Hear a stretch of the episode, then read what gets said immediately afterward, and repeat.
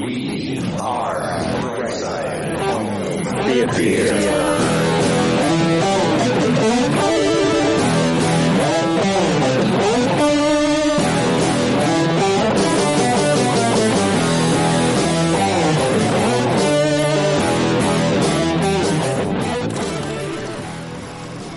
Hey, home theater nerds, welcome to Brightside Home Theater Podcast, a home theater podcast that's all about the experiences, the sights, the sounds, the scenes, the going out of business, uh, the special edition Takeover Tuesdays. Because of that, I brought in Giles McCoy from Giles McCoy YouTube channel. Giles, thank you. It's crazy how they match up like that. I know. I say, what are the odds that that would, that you had the channel there and then you were like, I got to do this one.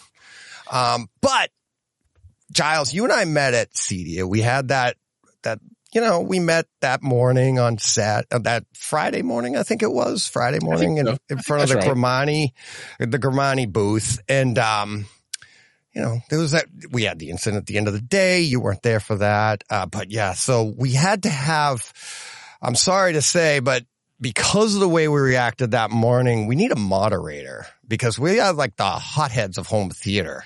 That's true. So I mean, it, we might go mm, off the rails. Yes, yes. So I, I figured I bring in Brett because he kind of smoothed us out that morning. Brett Bjorkquist, market maker. He's here to keep us calm, keep us on track, keep this keep this show very tight and limited because that's what he's good at, just like me.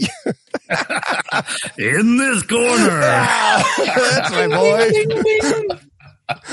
Oh, how you doing, um, guys? What's going on? Oh, I don't think I could be any better. There this you is go. As good as it gets. Yeah. Hey, you know, I got, I, I will say I got, I got two great friends on here. Uh, as, as D J said, uh, you guys met while you guys were coming in to come see me in, uh, yep. Soundroom ten with Grimani and Seymour and, uh, Row One and, and, uh, and Storm Audio. And so, uh, no, I appreciate you guys coming out for that. Um, CEDIA was absolutely tremendous, and I'm glad guys like you are getting together because, uh, again, very distinct personalities or shows, let's say, mm-hmm. and, and how you guys cover things, um, but good people with both of you. So uh, I'm happy to moderate yes. this. And uh, my heart is warmed. That's right. Yeah. I feel so, so good. Oh, um, so but, but really, I was chatting with D J yesterday, right? And uh, and I heard that we were doing a Zappiti out of business discussion with Giles, who Giles, I've seen your videos and you know, all your yeah. stuff on, on Zappiti so far. Uh, and I said, well, you know what? I, I may have some opinions on this topic. You? I may have know opinions? A little bit about, you know, streaming versus disc versus this and that. And so, um, as everybody knows, I'm not, you know, I don't have a deep, uh, horse in this race. Uh, you know, I was at Kaleidescape before. So just so everybody's clear on it, I still help them out with some of their trainings. Mm-hmm. But, uh, but like I said, I, I run my own shop now, helping other businesses with trainings as well. So, uh, I just wanted to make sure that if people had some questions or any other clarifications that I was here to, to maybe lend a hand into that. But otherwise, I'm going to let you guys go through it for the main part. And just separate us, you know, kind of like when that's we right, need to. Right. It's like, let's, I, I should have added a ding ding to my board here, but I didn't. Uh, I should have. Um, all, all, all I know is that on this side, no, this side, yeah. this You're this right. side, you're going to have the, yay, Kaleidescape. And are you on Kale- Team Kaleidescape or not? I don't know. Me? Yeah. Oh, man.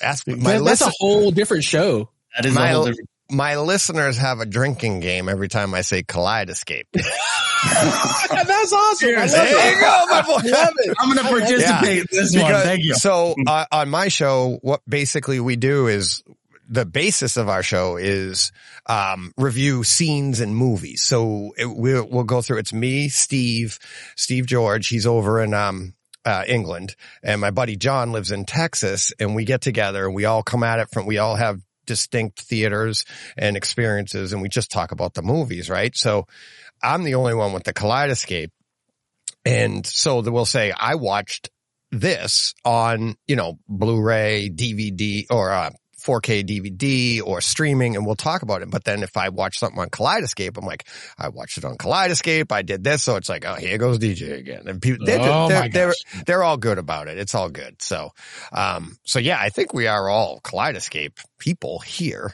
right? I mean, yeah, I know that, but, um, but yeah, so we'll get to, let's, let's get right to the meat of it. And then I do want to talk, because this was supposed to be, you know, a hangout with Giles and get to know you and get to know your past. And we'll, we'll do that. We got time, right? You got time. Getting to know you. There you go.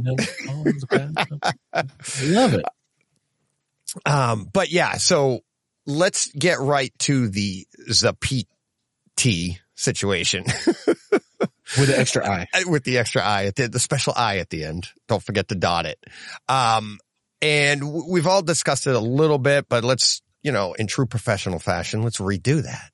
And uh we'll see where it's going, because I, I really like, Giles, I loved your video yesterday breaking down everything from, as as I said, um you got you go Plex to Kaleidescape and all the different formats in the middle. And I'm only comparing those two as like kind of the bookends. The Plex is like, isn't that like the ultimate D I Y? And then you mm-hmm. have all like the Zidoos, Zappiti was in there, and this, that, and the other. And there's a bunch of them in there, Zoom, and then obviously Kaleidescape at the end. So at the other bookend. So you broke all of that down. Great. Um, where do, where do we see, how do you feel about this whole entire thing? What were your first impressions when you heard this?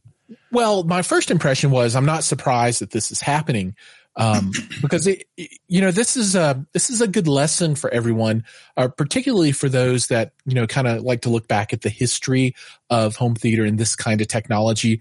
And maybe a really good place to start is why, right? And we've we've been able to put together from all of the little comments that have been made, a pretty definitive why this is happening. And ultimately, this comes down to legal troubles for Zappiti in France, right?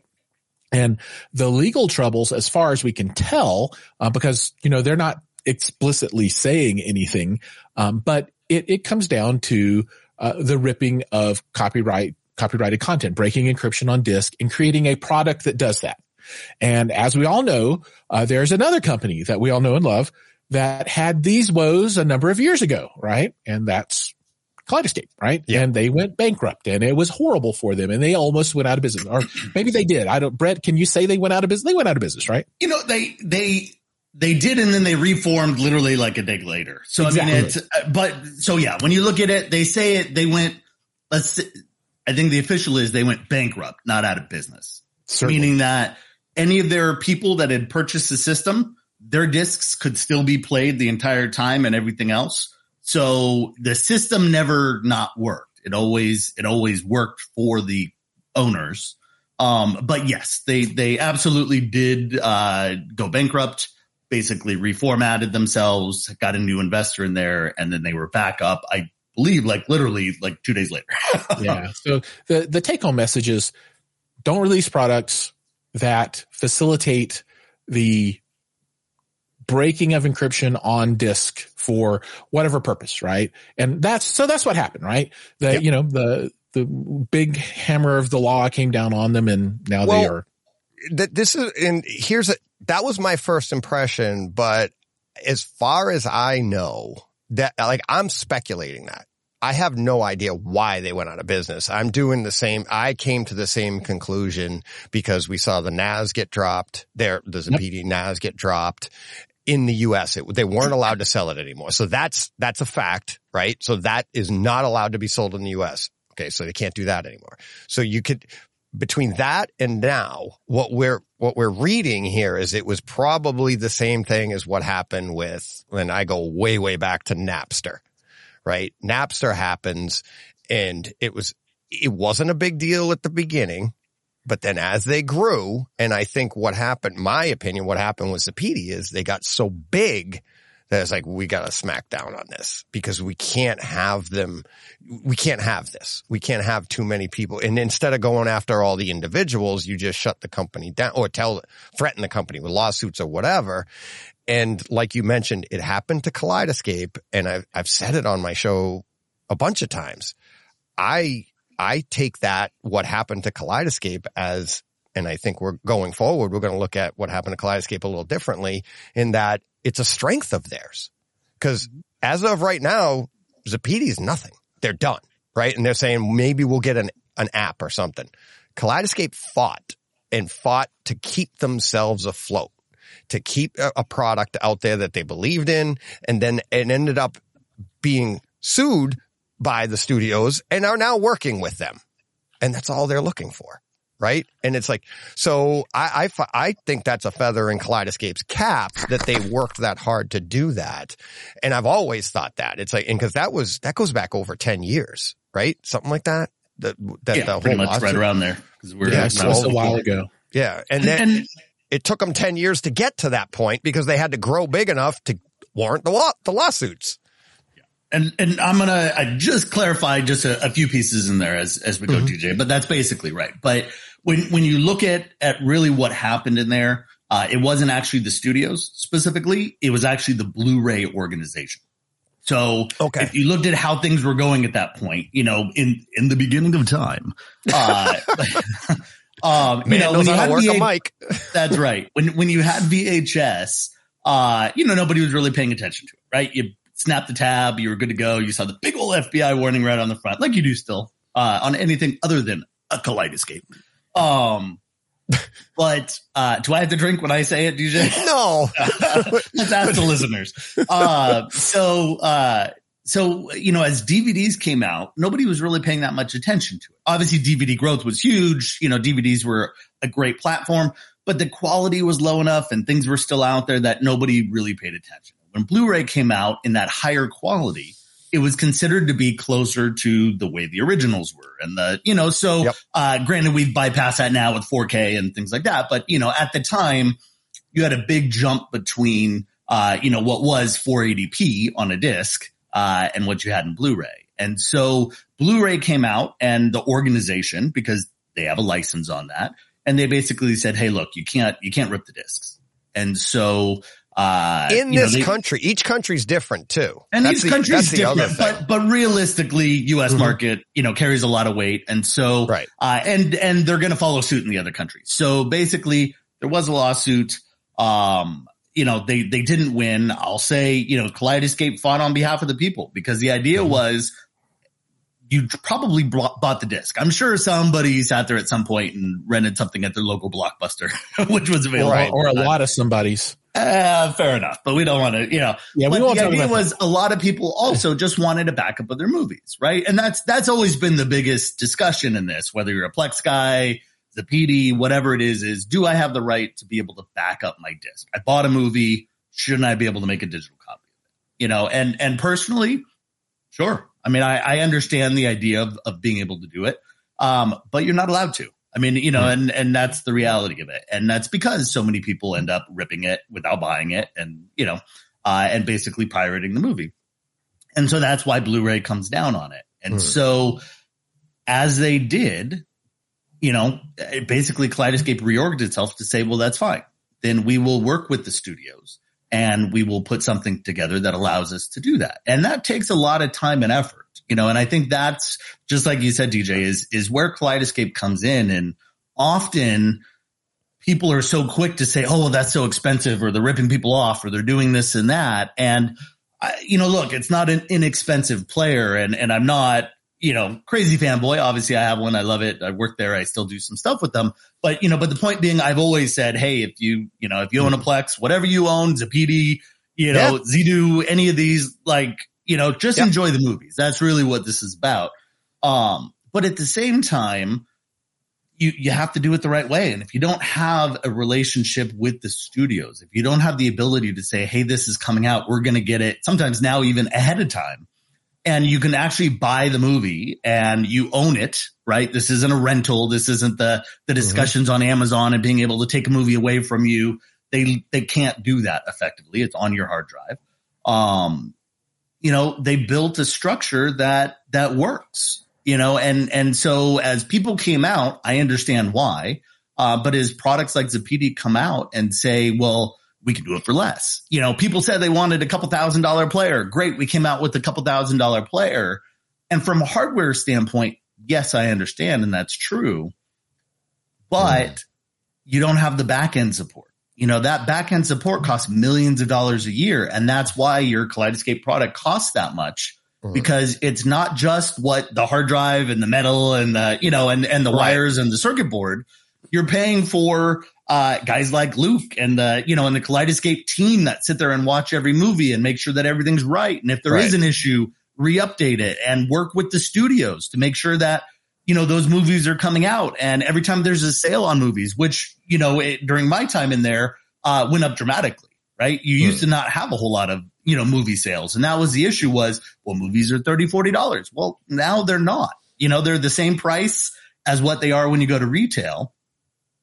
And I, I think that that's the big piece is that when you look at what any of these competitors do, you know, you can say, okay, go to Zidoo, you can go over here or there.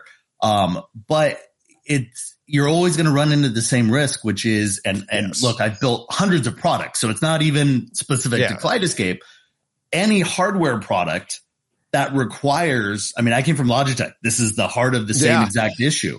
I can sell you a four hundred dollars remote, but I still have to have a two million dollars, you know, back-end software development team that makes sure that the newest products get uploaded and that, you know, and that all the different things work. And even if I stop selling hardware today, I have to support it in order for you guys to be able to continue to use it. And I think that's what right. we're seeing here is, yeah, they can build an app, they can do whatever else, but, oh, but your, uh, you know, information on the movies may not show up, or you're going to lose your G U I, or you're going to lose this and that. That's not the experience that people wanted. And I think right. that's where you really have to be able to, to figure out who you put your money on, uh, which is, you know, it, you can't have that many products, right. you know, and it has to be done the proper way, or you risk, you know, the studios or Blu-ray or whomever else uh, coming after you because you're technically breaking the, the rules, you know. Right.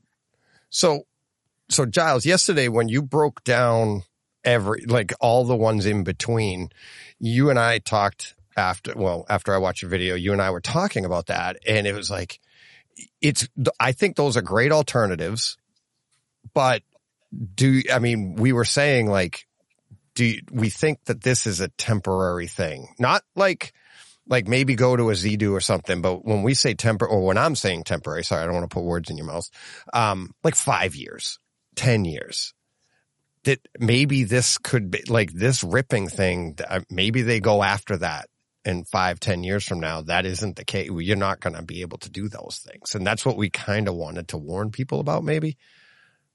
Yeah. So, Let, let's talk a little bit about options in the future, right? Mm-hmm. So, you know, th- this all comes down to how can people uh, watch content, right? And there has to be a source for the content. Uh, from a Kaleidescape perspective, you download it, right? You get it from them and they have all the agreements.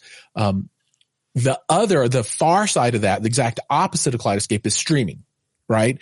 And you get your content from those people. All right. And then in the middle, Um, everything else, I'm, I'm just thinking, everything else is based off of physical media, mm-hmm. right? It, the source is physical media. So, um, in, in a, in the real world, in, in the, I'm not doing anything weird world, you have to have a disc, right?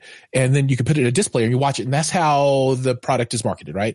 Um, people have created things where they can take the disc and then they can break the encryption and they can copy off the file and then they can export it and push it into an M K V. And then that creates the market for Zappiti, Zidoo, Dune, Plex, et cetera, et cetera, et cetera, et cetera, right? So now what, what does that future look like, right? Is this going to be something that, that happens in the, in the long term? Well, uh, part of it is what's, what's the future going to be for physical media, right? And that's a continuously changing kind of thing. Uh, what's going to be the difference of uh, of technology for transport, uh, meaning internet, that kind of stuff, right? So in five years, ten years, what does that look like? Because as that gets better, quality on streaming gets better, right? Mm-hmm. And I think that will create a decline in physical media, um, except for collectors, right? You can all, it's always with the exception of collectors. Collectors are going to collect, right? Look behind me. I collect. I've got this. That's all books, right? Um, and I'm never going to read them again, but I like to keep them.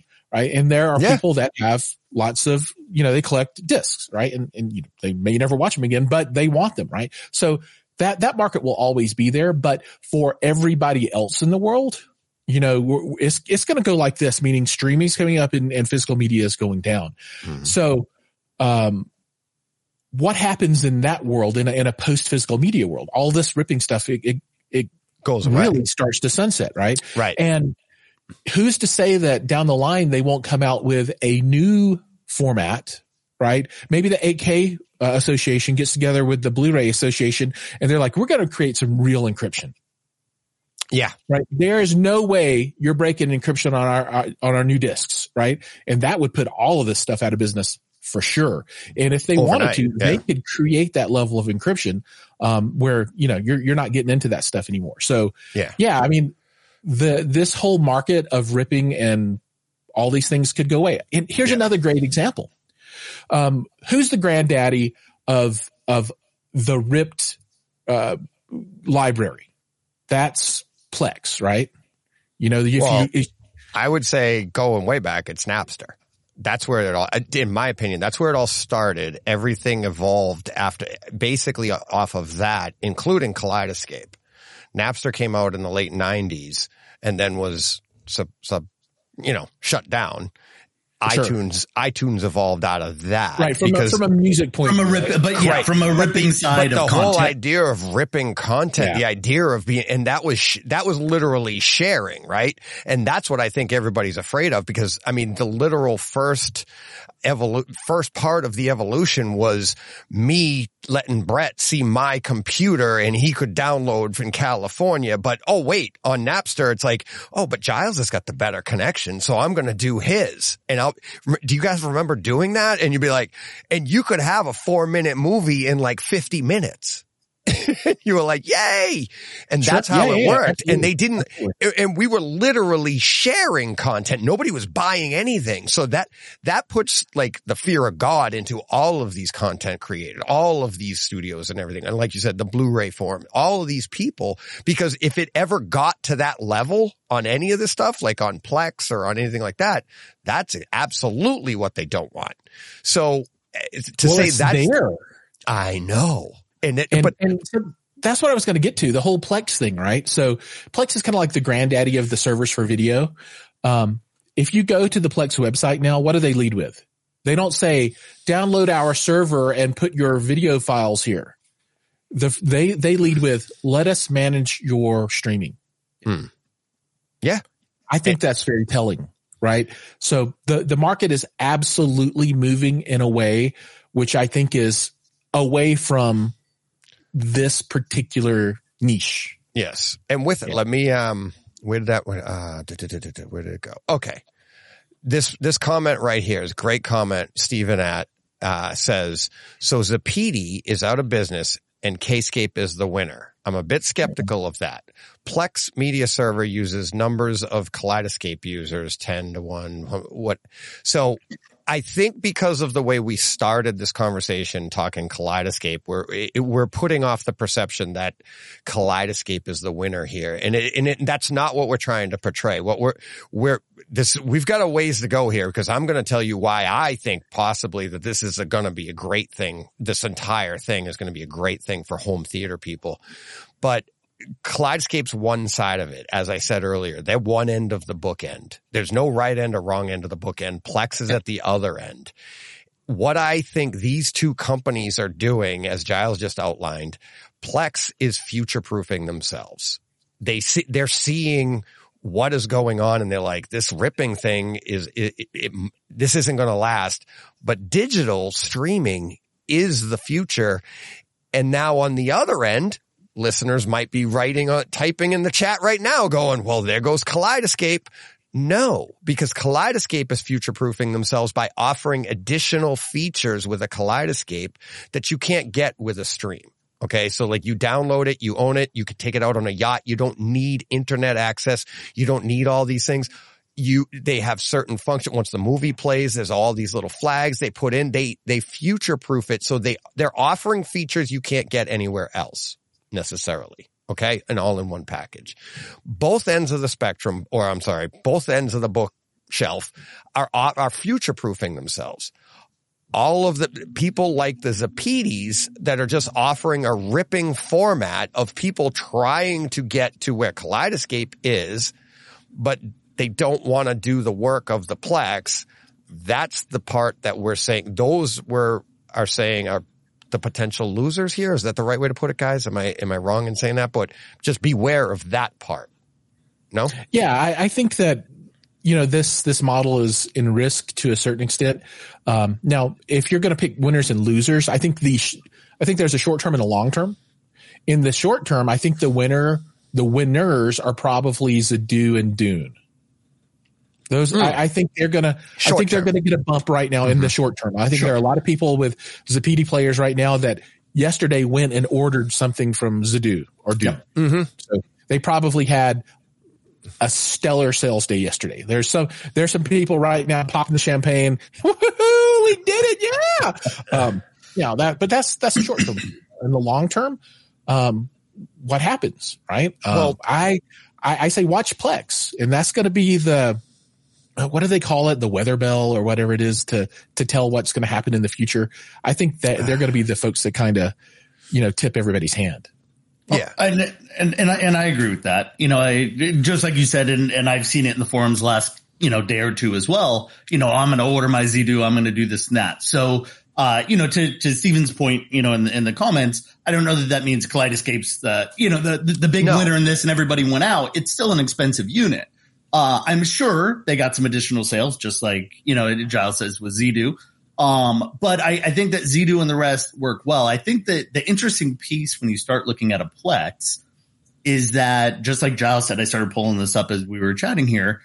I, you know, they're not pitching what people buy Plex, or let's say people have bought Plex, you know, over the last multiple years, as a freeway, whether they owned the media and and kind of went under the cover of I'm only duplicating my content, or they were pirating and ripping it. The reality is Plex didn't care. And I, I've been in the forums long enough to know, you know, seventy percent of the users that are using Plex are not using it legally.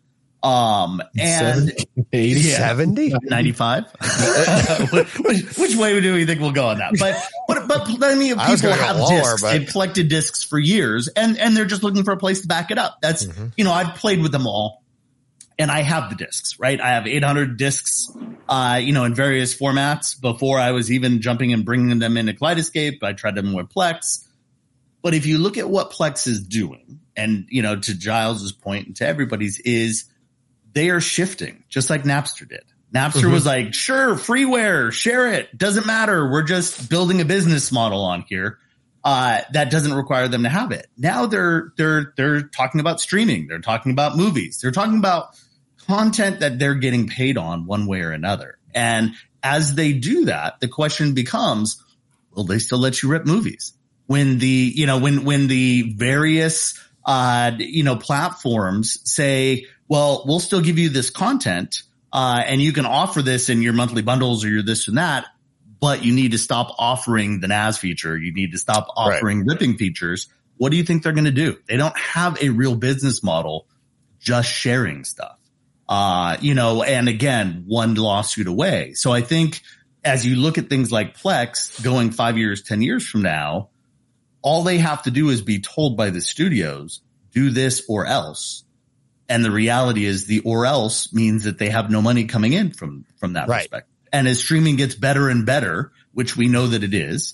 Now, the, the interesting piece is, um, you know, a, again, the studios, the Netflixes, everybody else aren't necessarily making money, you know, or we see where their losses come in, right? Some, mm-hmm. some of them are still making money, but the reality is we see these losses coming in lately in a lot of the numbers, but Um, yeah, you know, I, I think Plex, I think anybody that's just offering hardware is going to have a hard time because yes. their thinking is I can do, you know, a hard drive only costs one hundred fifty bucks. Uh, you know, the, the, I can build a case for, you know, for twenty dollars. I mean, I can show you how to make a, you know, a, basically a home theater P C or something that runs this software for relatively cheap. And, you know, we could probably build this in a couple months. But the reality is, how do you support that? How do you, when those units break down, how do you support that? All those things there, I think, is really where if you're just making and selling hard drives or you're just making and selling hardware, mm. you don't really have a business model. You know, you, you had something where, hey, I built something kind of like Kaleidescape for cheaper. Um, but the reality is, you know, if I'm Plex and I'm effectively software only and hardware agnostic, and you can download my stuff on an Apple T V or whatever else, I'm in a much better spot because my my overhead is just software. It's just people. Right. Um, right. And and so that costs a lot less than trying to run a hardware business uh, on a on a declining margin of of what people are expecting to buy. Because if I'm going to spend more than three grand or four grand, why wouldn't I just buy a Kaleidescape at that point? And I think exactly. that's where you start finding this. Yeah, if, you know, if you've got four grand, you better be buying Kaleidescape because you're wasting your money otherwise. Yeah, and go find one used. Go find one wherever, yeah, right? And and I think that's exactly the point. So those that say, hey, for a thousand dollars I could get this, I get it. I, I mm-hmm. absolutely, I get it. Right. Mm. But are you going to get the support at the end of it? Or did you say, okay, well now I just spent a thousand, two thousand dollars and I back at square one. Right. You know, let's go spend well, another thousand. I mean, this is where I do look at it sometimes where it's like, oh, so I spent money on a Zappiti and then they went out of business. Let's go buy a Zidoo. Well, and that's based uh, on what now, now yeah. I've spent both of those. I could have bought a Kaleidescape in the first place. Right. I, I want to. So, Yeah, I want to get to Eddie's comment. I love, I, and I, I agree with Eddie, but at the same time, it, and this is how I agree with him. He says, this is an issue about Hollywood getting paid, nothing to do with being future-proof. And he, the first part of the statement is correct. It is always about Hollywood getting paid. That's their business. Okay. Yeah. It's a, that's, I, and that's, I would want to get paid too. Exactly. So they're walk there because if Hollywood doesn't get paid, Hollywood doesn't make more movies. So yep. that's, you got to keep the wheel turning. The part about it, nothing to do with being future proof. It is partly, it is mostly about being future proof on our side.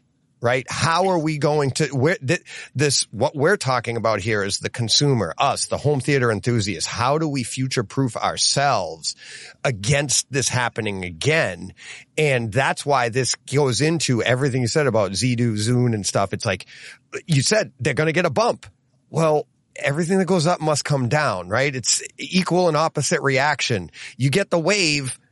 That's what happened to Zappiti. They got too big and they got shut down. The next one that takes over Zappiti will then be too big and may probably get shut down.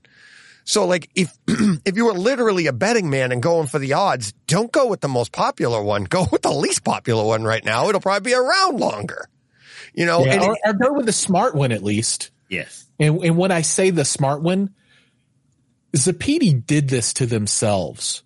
Um, if they had not released the ripping N A S, yes, I feel ninety-nine point nine nine percent confident we would not be having this conversation because they would still be making their their server hardware.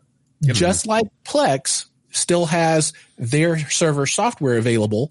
Yep. Um, they would just it'd be humming along, but they crossed the line. Yep. Right. They made it too easy to do what they don't want to do. It's like right now to do what Zappiti was offering in a one-step easy solution, which is what Kaleidescape did as well.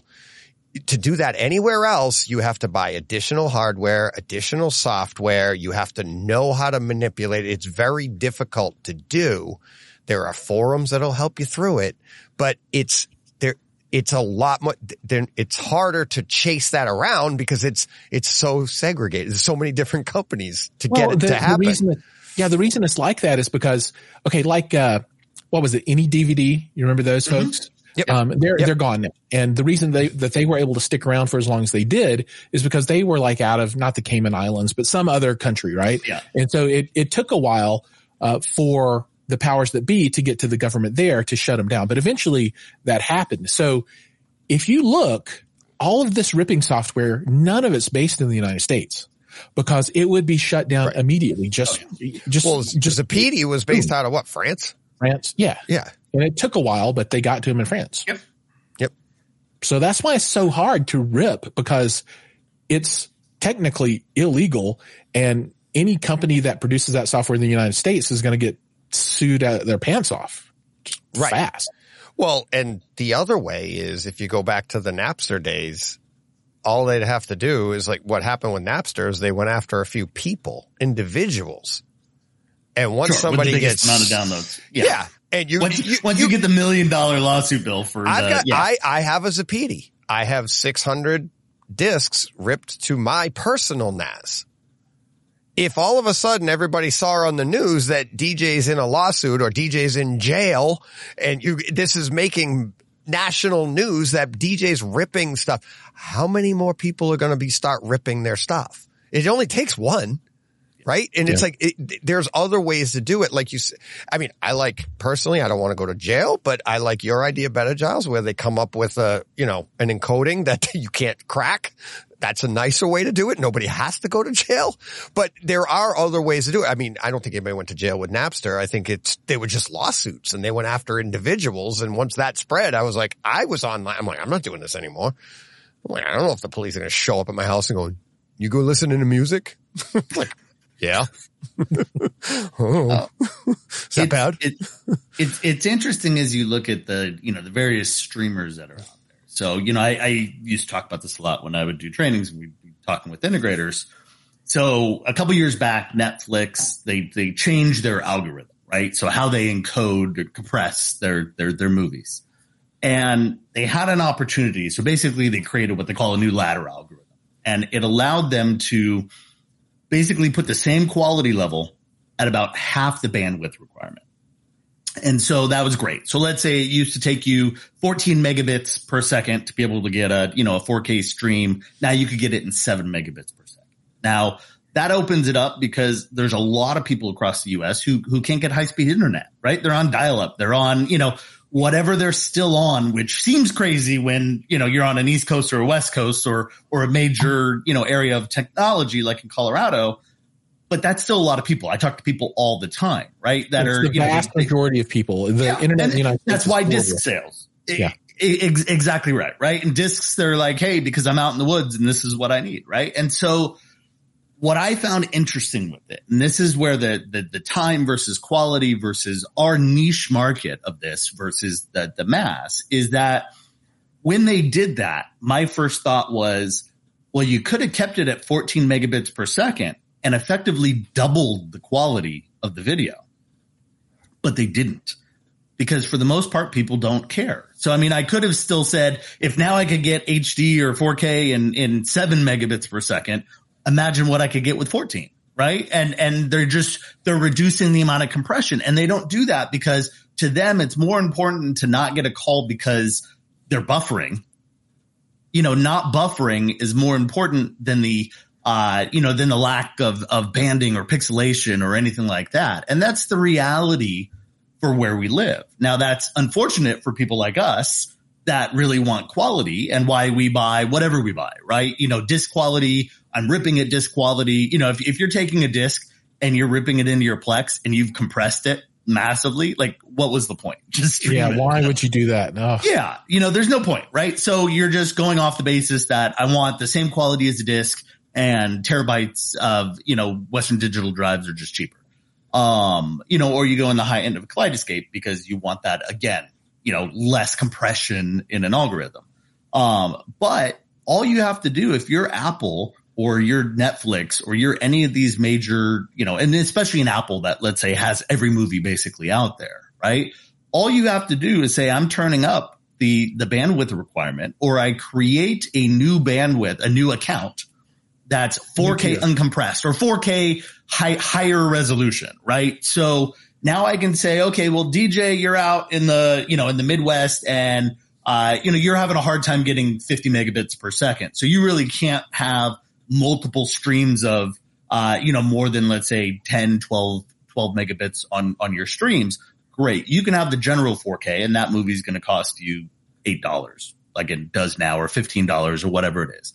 But Giles, you're in Colorado and you get, you know, a gig, right? Or, you know, Brett, you're out in, in, uh, you know, in California now, and you're getting ten gigs or two gigs. Uh, there's no, Yeah, there's no issue at that point, right? There, you know, you could run a hundred megabit stream, and if I'm watching a movie, why the hell wouldn't I? You know, my kids can still watch whatever they're watching, and we could still run the house, even though I'm in my theater watching a hundred meg, uh, right. you know, streaming file. Um, you know, that's that's a reality. Now, that requires a lot more server space on the part of an Apple or whatever, you know, whoever's offering that. But it's something that if they did that and they charged me uh fifteen dollars a movie or twenty dollars a movie, or let's say ten dollars more a movie, or they charged me a monthly fee, uh and it was Netflix, and they said, we'll do the same thing, but we're going to give you the, instead of the twelve or fourteen megabit, we're going to do the, the thirty megabit or fifty megabit range, but that's going to cost you thirty bucks a month. Why wouldn't I spend thirty bucks a month? If I really care about my theater that much and the quality that much, I'll yeah. spend thirty, forty, fifty bucks a month, because now I'm not buying movies. I still get access to them. Right. And I think that's the, that's the big thing in here, you know, to the point of who's going to win, is I think you have to start looking at that and assuming, hey, people have, if they have the bandwidth, if they have this and that, offer that option up. And if right. they're not, like nobody is right now, um, then you have to think of the fact that, um, you know, not enough people want it. And how do you service this small community of us? So, yeah. Yeah. Uh, Youthman's in the chat saying, I saw that. Fellas, throw that What's going there. on, Michael? Uh, Van Gool said, had, uh, talking about, uh, I had a gentleman on, uh, that bought a house. Do you remember this one, Brett? You remember this, right? I, I, it was after. It wasn't when we were chatting, but, but I, I, I know these stories. Yeah. Yeah. And he, he bought a house and the internet literally ended. Not good internet, internet. He had no internet at his new house wow. that he just bought. And that was in, I, I want to say he moved in two thousand twelve. He didn't get good internet until I think it was twenty twenty, if I remember. Wow. He went eight yeah. years with no internet. He'd have to take his son's PlayStation to work to download the games download or update games the and games movies. and bring it back home just so he could play them. But he had nothing. He had his, he had phone internet, but that was very poor in that area. Yeah. But he's out, I think it was the Midwest or something like that. And it's, there are still a lot of places like that. And it's, you know, it's, it, there's so many variables that, like you said, it's like you're getting ten gig. I got one gig, you know, there's, and we take that for granted. And then yeah. there are, there's, I, I would, I don't know, I'd say we're rare, but I, there are a lot of people that have very poor or none. And it's, you know, it's, uh, yeah. So, um, sorry, we had another one. It was, a, where's it? Oh, people asking in the chat, like literally, can you do this? And, uh, I got Paul Hirt, who he's, uh, he music producer out in England, and he's kind of answering the questions there. But he, Paul says he's like, ripping's not the problem. It's the fact people can share that rip, like we mentioned earlier. But I think it, it, if I'm reading the chat correctly, it's, I think people have a lot of misconceptions about what ripping is. And it's like, I just, it, it in the United States, it is one hundred percent illegal. You can't rip it even for your own purposes. They Correct. do not allow you to do that. Other countries, I'm not one hundred percent sure, but as Brett said, they usually follow our lead. But they, I do know, like when I, when I bought my Zappiti, I did enough research ahead of time to be like, is this serious? Like, are they going to come after me? And everybody I talked to, through the podcast, through my other contacts, it's like all over the world. They're like, nobody actually comes after you. They'll go after the companies, which is what we're seeing here, right? And just be wary. Could be obsolete someday. I did get that warning.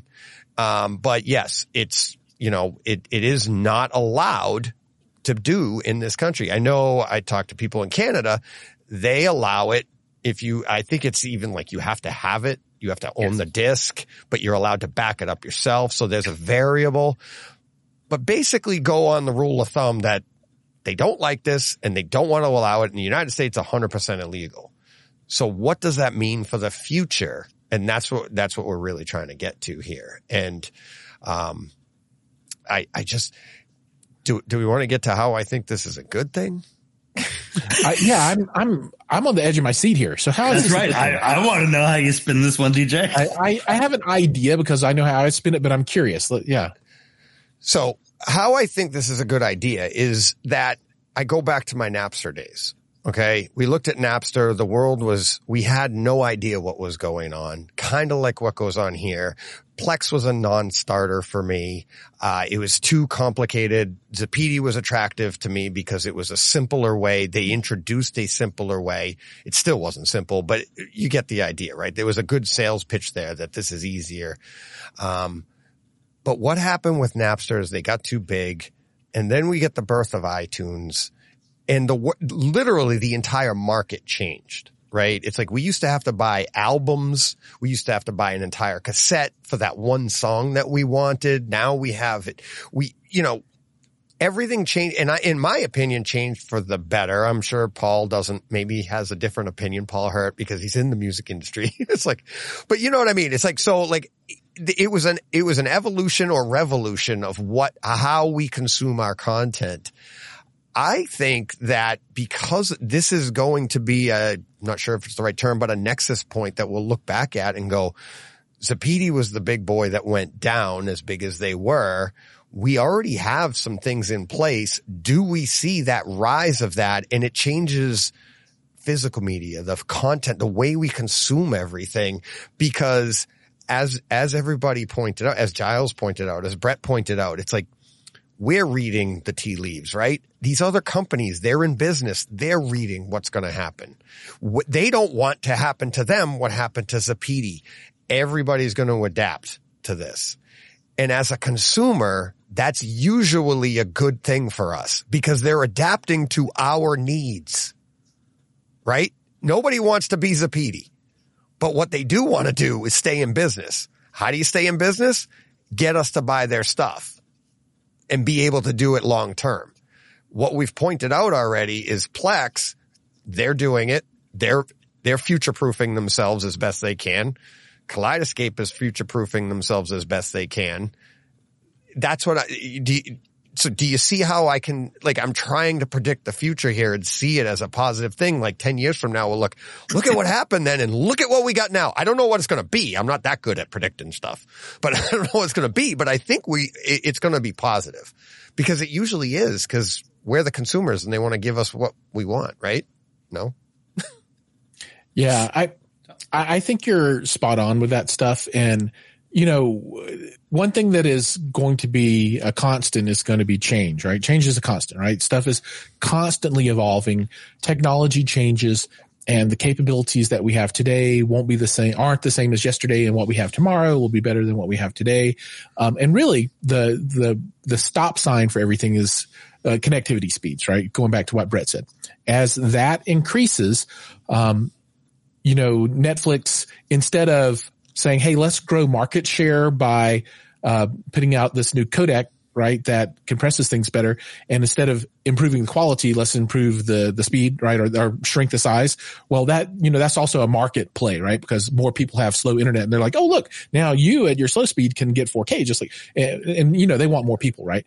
Um, but eventually speeds will catch up, and but we're talking like twenty years out or something. Um, so, you know, and I'll be seventy then, so I probably won't care anymore. Or maybe we'll be doing this podcast in twenty years. Can you believe twenty that's years right ago? That's right. With your cataracts, it all looks like D V D quality. You can go back to this. It's so good. Um, what I think is going to change the world, uh, and, uh, you know, I've heard some rumblings about this, uh, is what happens when there is a company that has enough backing and access to the right people to cut deals with the studios. And instead of creating a C I channel tool, they create a consumer facing tool, and they partner with NVIDIA, right? And the software creates a encrypted container in the storage you have attached to your NVIDIA Shield, functions just like Kaleidescape. Um, they sign you up for a uh, thirty dollars a month recurring fee, right? And that's to cover all of the back-end stuff, right? Cover their servers, their people. And then they sell you the movies uh, at the same price that Kaleidescape sells them for. So that's that's that's going to change the world. That will change all of this, and this will make Uh, Zidoo go away. It'll make, uh, Dune go away. That's, that's when the world changes. And, right. uh, that's my prediction for the next big thing. I have no idea when that, when or if it's, it's an if, right? It's not necessarily right. a when, but I have talked to people who are working on that software.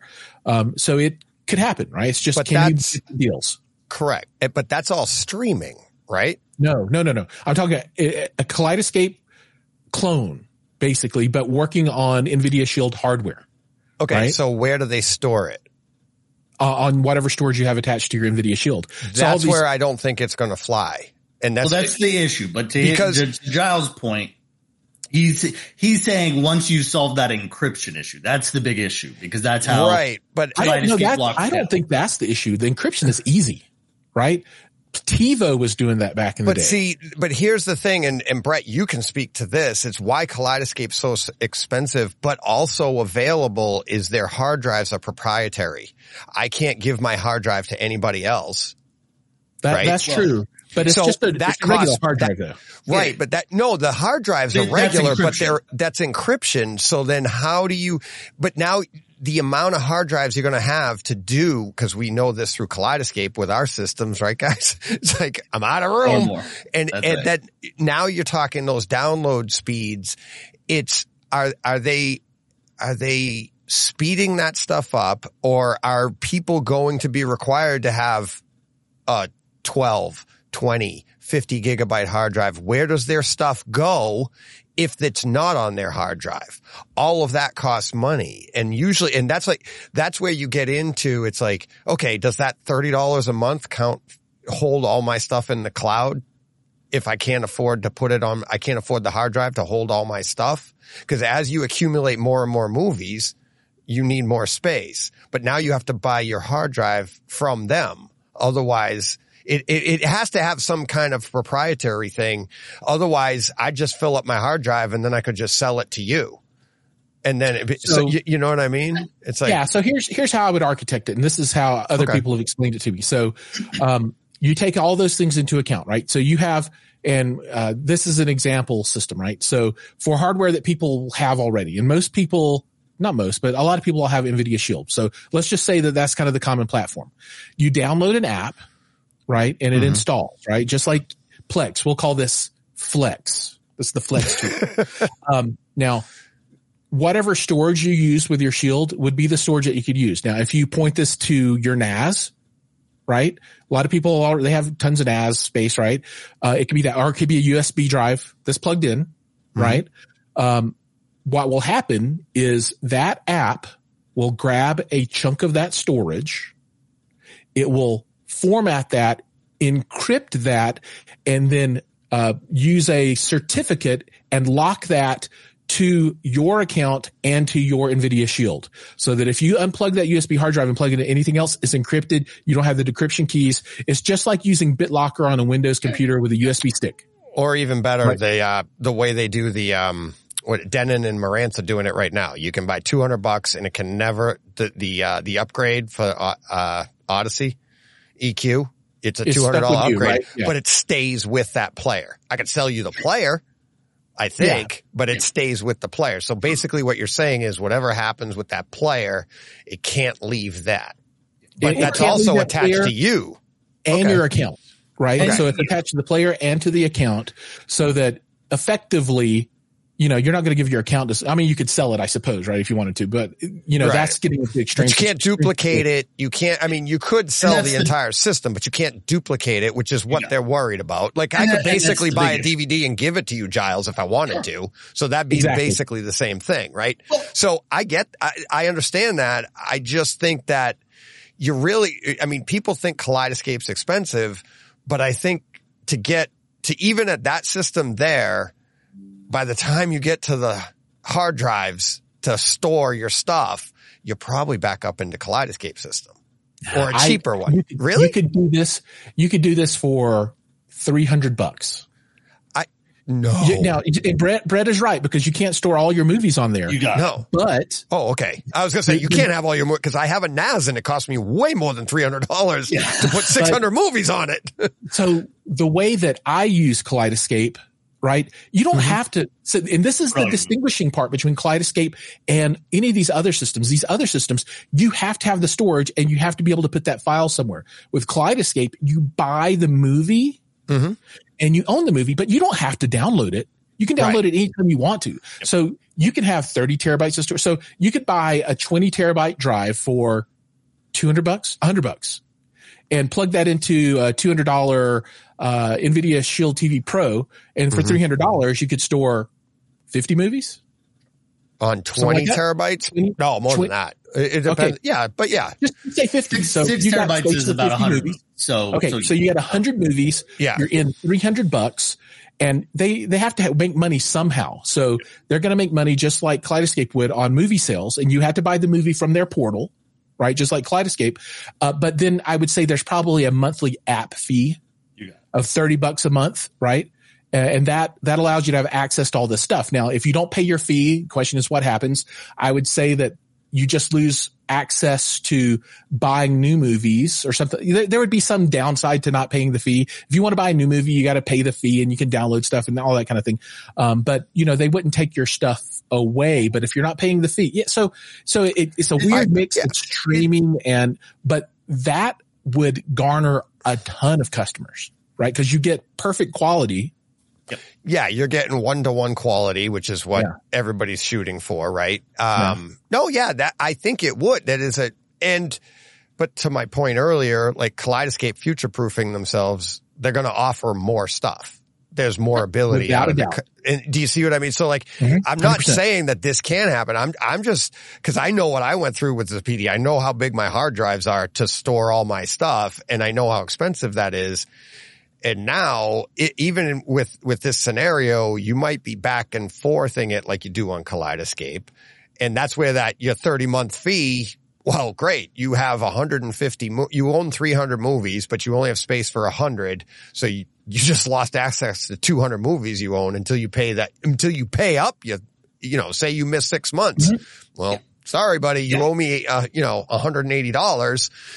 And then I'll give you your other two hundred movies. So you're, you're paying for that flow. It is a great yeah, option. Some, it had to be figured out. Yeah, I don't know how that part would work. It'd be in, I'm sure it would be in the contract. And, and, and really, you guys, this is where, you know, to the same, I, I split the difference. I agree with where Giles, I, you know, as where I look at it is, um, yeah, things are going to change. Things are going to continue to, to morph. I think that, the real question is, yeah, you can't just when when you buy a movie, even on the Kaleidescape platform, the lion's share of that is not going to Kaleidescape. It's going to to the movie studio, right? And and as it, on one hand, as it should, because again, that's how we get good movies. We yeah. get more movies because movies come out, right? I think that as things go digital, so as we talk about, you know, again, five years, ten years, wherever out, as speeds continue to increase for most of the U S or a much larger portion, then you end up getting into more opportunities of, I don't need to buy discs. If you look at where movie prices are being set, a lot of that is being set based on mm-hmm. the disc, based on what we're used to, right? Uh, D V D or Blu-ray costs fifteen dollars. Uh, uh, you know, a four K disc costs thirty dollars as it, as it's released. Now it costs the same amount often, whether I go buy the disc in the store or I go buy it on digital, but those costs are not the same. The distribution models are not the same. A disc is very expensive by comparison. Now depressed disc costs pennies, cents, dollar, you know, but I got to get it on a truck. I got to get it on a plane. I got to get it on a, you know, there's all these, I got to get it loaded in. Best Buy's got to make money on it. Everybody's, you know, so it gets more and more expensive to do that. That's why streaming, so many people loved it. Oh, fifteen bucks a month, twelve bucks a month, ten, nine dollars. You know, if you go back to the beginning, I have access to thousands and tens of thousands and hundreds of thousands of pieces of content. And as that goes up, I still have access to so much of it. I don't own it, but I have access to it. Right. And that's the back and forth. If you love a movie, you don't want to see it go away. But usually when it goes away, let's say on Netflix, that's because it goes up on Prime. you know, yeah. It doesn't actually go away. It just shifts mm. because movie, uh, you know, studios are licensing to different people to try to keep the value up. But, you know, where I would love to see this is, and I know it's a tough one because people don't want to see the discs go away, but as they inevitably do, does that open up the opportunity to bring prices of movies down because the logistics and the costs of those things have now gone down and mm. people want all that content in there in general, right? And so you mix that with high speed capability. And this is where I agree with where Giles looks at it, where, um, and as I think we're all kind of looking at it is I can now get a unit I don't need. So like with my Kaleidescape, I have a forty terabyte. because it was a few years back. So when they offered that, and I probably have ninety terabytes of movies yeah. because I have fourteen hundred or some odd movies in there, and my forty terabytes obviously doesn't hold that. So I download movies as I want to watch them, just like Giles said, or I have to delete stuff, which is a bit of a pain. Um, but as you get into teras, it took ten minutes. Now with newer content, like the, the new S Ds, mm. if I have now, it requires two point five gig, you know, gig. Connection.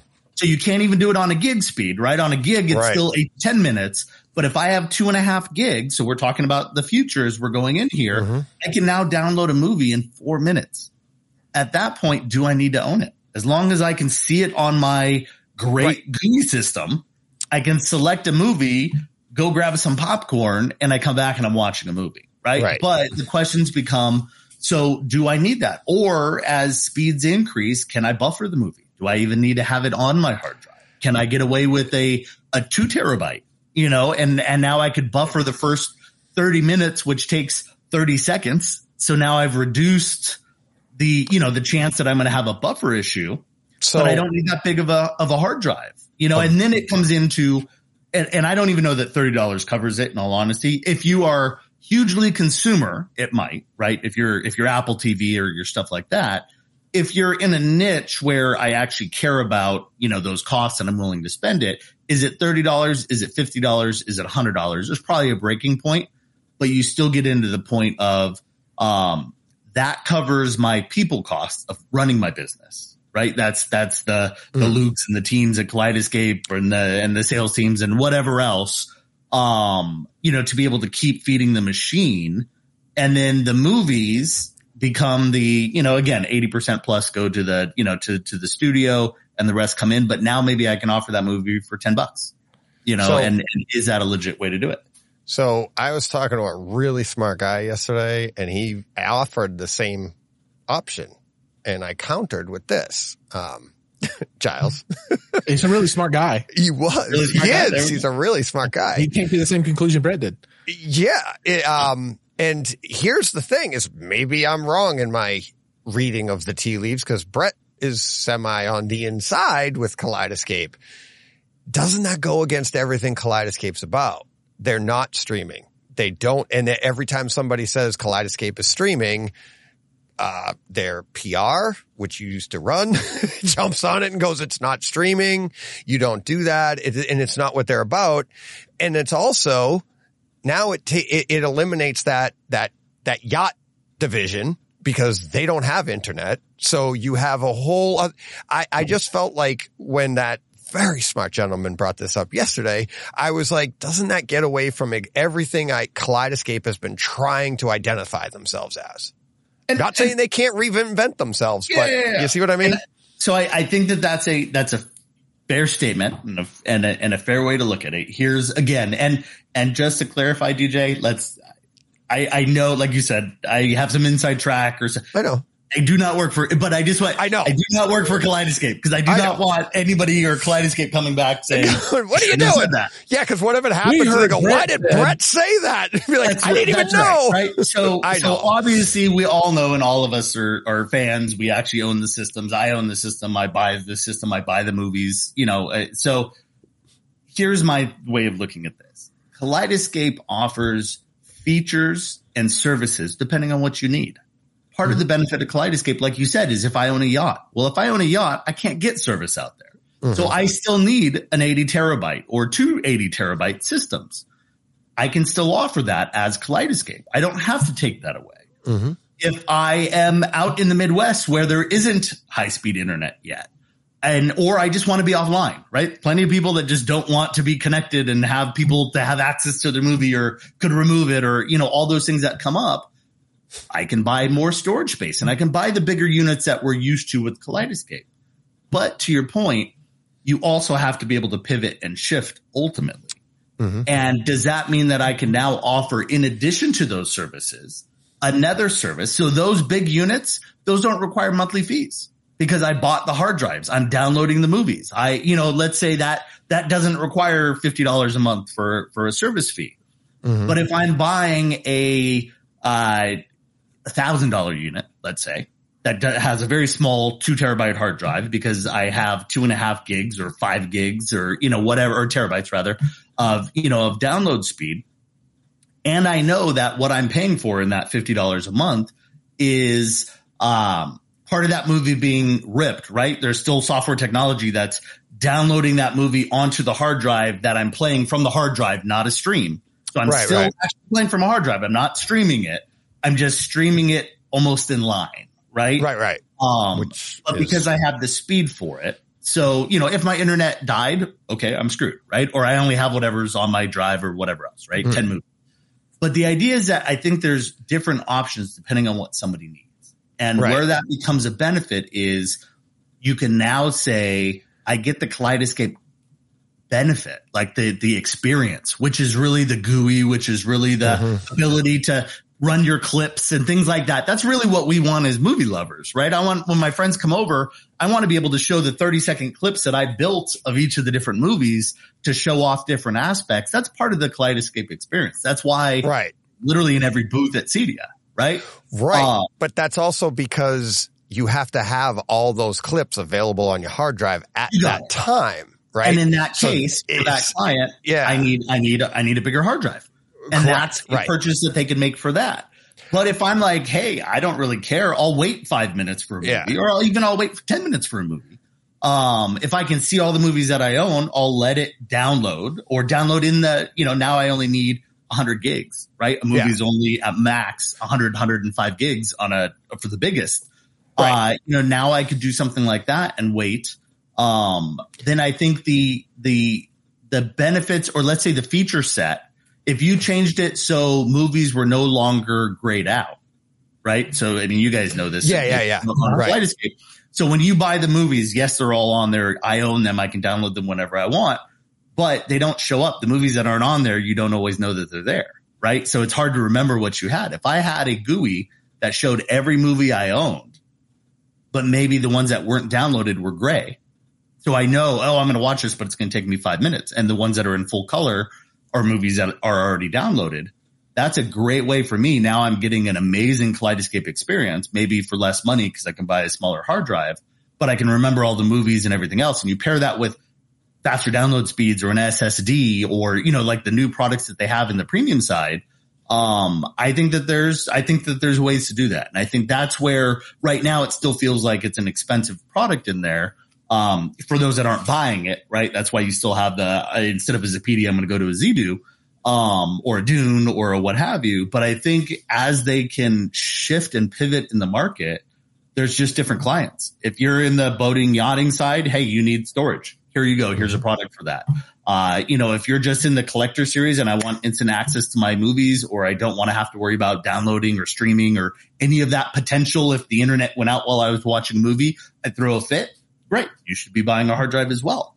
And right. if you're in the new group that was maybe streaming, uh, but wanted a better experience for my theater that I just invested a good amount of money in, um, you know, a thousand dollar or a couple thousand dollar player that gave me the Kaleidescape experience, but maybe required me to, to buffer those movies or download a movie at a time. Right. Um, I think that's a no brainer, you know, and I think that becomes maybe not Apple T V big, but, you know, no. allows you, it's a no brainer as you walk into any major place. If you're investing in a theater, um, you know, which runs between, let's say, a couple hundred dollars and hundreds of thousands or millions of dollars, um, you know, that becomes a, a great way to be able to watch it. Yeah. So I'll make one comment or two comments on this, right? So I agree. This would be an additional feature, not in spite of, right? It's not, it's just extra stuff it can do. And then this technology exists, right? So this isn't a novel concept. Yep. Um, there was a, uh, an illegal tool called Popcorn Hour or Popcorn Time. There was also a physical player that had almost the exact same name. Um, and this was an app that you would install on your computer, a piece of software you download, and it incorporated a, uh, torrent download engine and a buffering tool. So what would happen is, uh, and then also, uh, uh, cover art. So you would, you would open up this app. This app would go look at all the different torrent backends. It would then pull in what, uh, torrents were available, put up cover art for them. You'd click on it. It would start the download and it would start the play about a minute later. And then you would watch this thing on your computer while you were torrenting it, right? So super illegal, yeah. But the concept could it, it sure, would application wise it can be done, right? Absolutely, yeah. yeah. Okay, um, I got some questions in the comments here, but the one, th- the one, the final thing I will say on that matter is Todd and I talk a lot. Todd Anderson, A V Nirvana, we can't stop talking about to each other mostly how rock solid the Kaleidescape is. We, it's like, it's the only piece, and I've said to my listeners many times, it's the only piece of equipment I've ever bought and that I've never had an issue with. And I was telling some listeners the other day, I'm like, I'm sorry, I, I, let me correct that. I had one issue, and it was within the first week I had it, and I had a call up and say, I'm having an issue, and I got Andre, and he he's working me through it, and he goes, wait a minute, are you downloading something at the same, right now? And I was like, yeah. And he goes, do you have it wide open? And he looks, because they can look, and I'm like, he goes, you got it wide open. And he goes, you're getting a gig download. You've ruined your entire house network. That's why you can't watch anything. It's like, so you, and he goes, just throttle that back to like six hundred download, you know, six hundred megabyte download, and you'll have enough room to still play. I have never, ever had an issue with this, right? And then I just feel like that when you enter that streaming, I think it's, in my opinion, I think it's going to be close. Everything you guys are saying, I think it's going to be closer to, it needs to be one hundred percent downloaded, then you can play. I don't, I, I really, I feel like why, what, why sacrifice the rock solid reputation of their player for two minutes? Yeah. Right? Because that's about what you're saving. And it's like, we, if you buy this player, this, you know, the new S S D player, and it's, say, fifteen hundred dollars, but you can only store fifty movies on it, but you can download like that with a twenty-five hundred, you're going to sacrifice two minutes, and maybe they lose internet connection and now have a complaint, which goes out on the internet. And that's, that's marketing. That, that's negative marketing. You don't want that. And I, that's where I'm coming from. Cause I just, it's, I've never had a problem with that. But people complain about waiting fifteen seconds, D J. I, but, I but that's what it is. You. But then but, get but a, we you know, then Brett, get a bigger hard drive. That's right. Get it done. Um, but I, I, yeah. I agree. Why wouldn't I wait two minutes for the whole movie to download? Absolutely. Right. Especially even four and a half minutes, right? on, on a two and a half gig. I totally agree, and I would. Right. But people expect, like I see, people, people sit, my family, my wife will sit there. If the buffering circle comes up for ten seconds, three seconds, it's a big deal when I'm streaming, right? Because we're also watching streaming for content and yeah, other of course. Stuff. It's a big deal. Now, is it? No. But during a football game, it is. But but that's where if you're Netflix and you're Apple and you're everybody else, or you know, or your Roku or you know, or any a Hulu and the rest, you are so concerned about getting calls for buffering over getting the quality of it. And I think that's just where mm. if you know that there's enough in there to buffer so that you don't have a buffering issue, but you know, it's buffered in the, right. you know, in the hard drive, then I think that works ninety-nine percent of the time. But you're right. If I'm watching and my mm. internet connection died and I'm a third of the way through the movie, I'm pissed off. And at yeah. that point, I wish that the two minutes, but if we're in the same thing that we were just talking about, that whole movie should have been downloaded while By it was that, in there right. in that same two minutes, right? Or let's say Correct. It's four minutes because yeah. it's a double that. If you're so thirty minutes into the movie, you should it, have the movie. Yeah. You got it. Really, yeah. we're we're looking at two different aspects of it. The point is just you could start the movie in thirty seconds instead of two and a half or four. Yeah. Hey, so, hey, um, D J. Yeah. There's something I think that's kind of salient to the conversation, and that's uh, th- there's a comment that's going right now, and they're talking about storage types. Yeah. Uh, for, for physical media. So, um, uh, I'm well, trying to, I was just going to so, pr- pull this one up and see if anybody, if Brett has any knowledge of this, because I'm not sure if we do. Is the mezzanine file M P E G two then recompressed by Kaleidescape, or does it come from the studio as H E V C already? Do you know sure, that stuff? Yeah, I, I can okay. answer.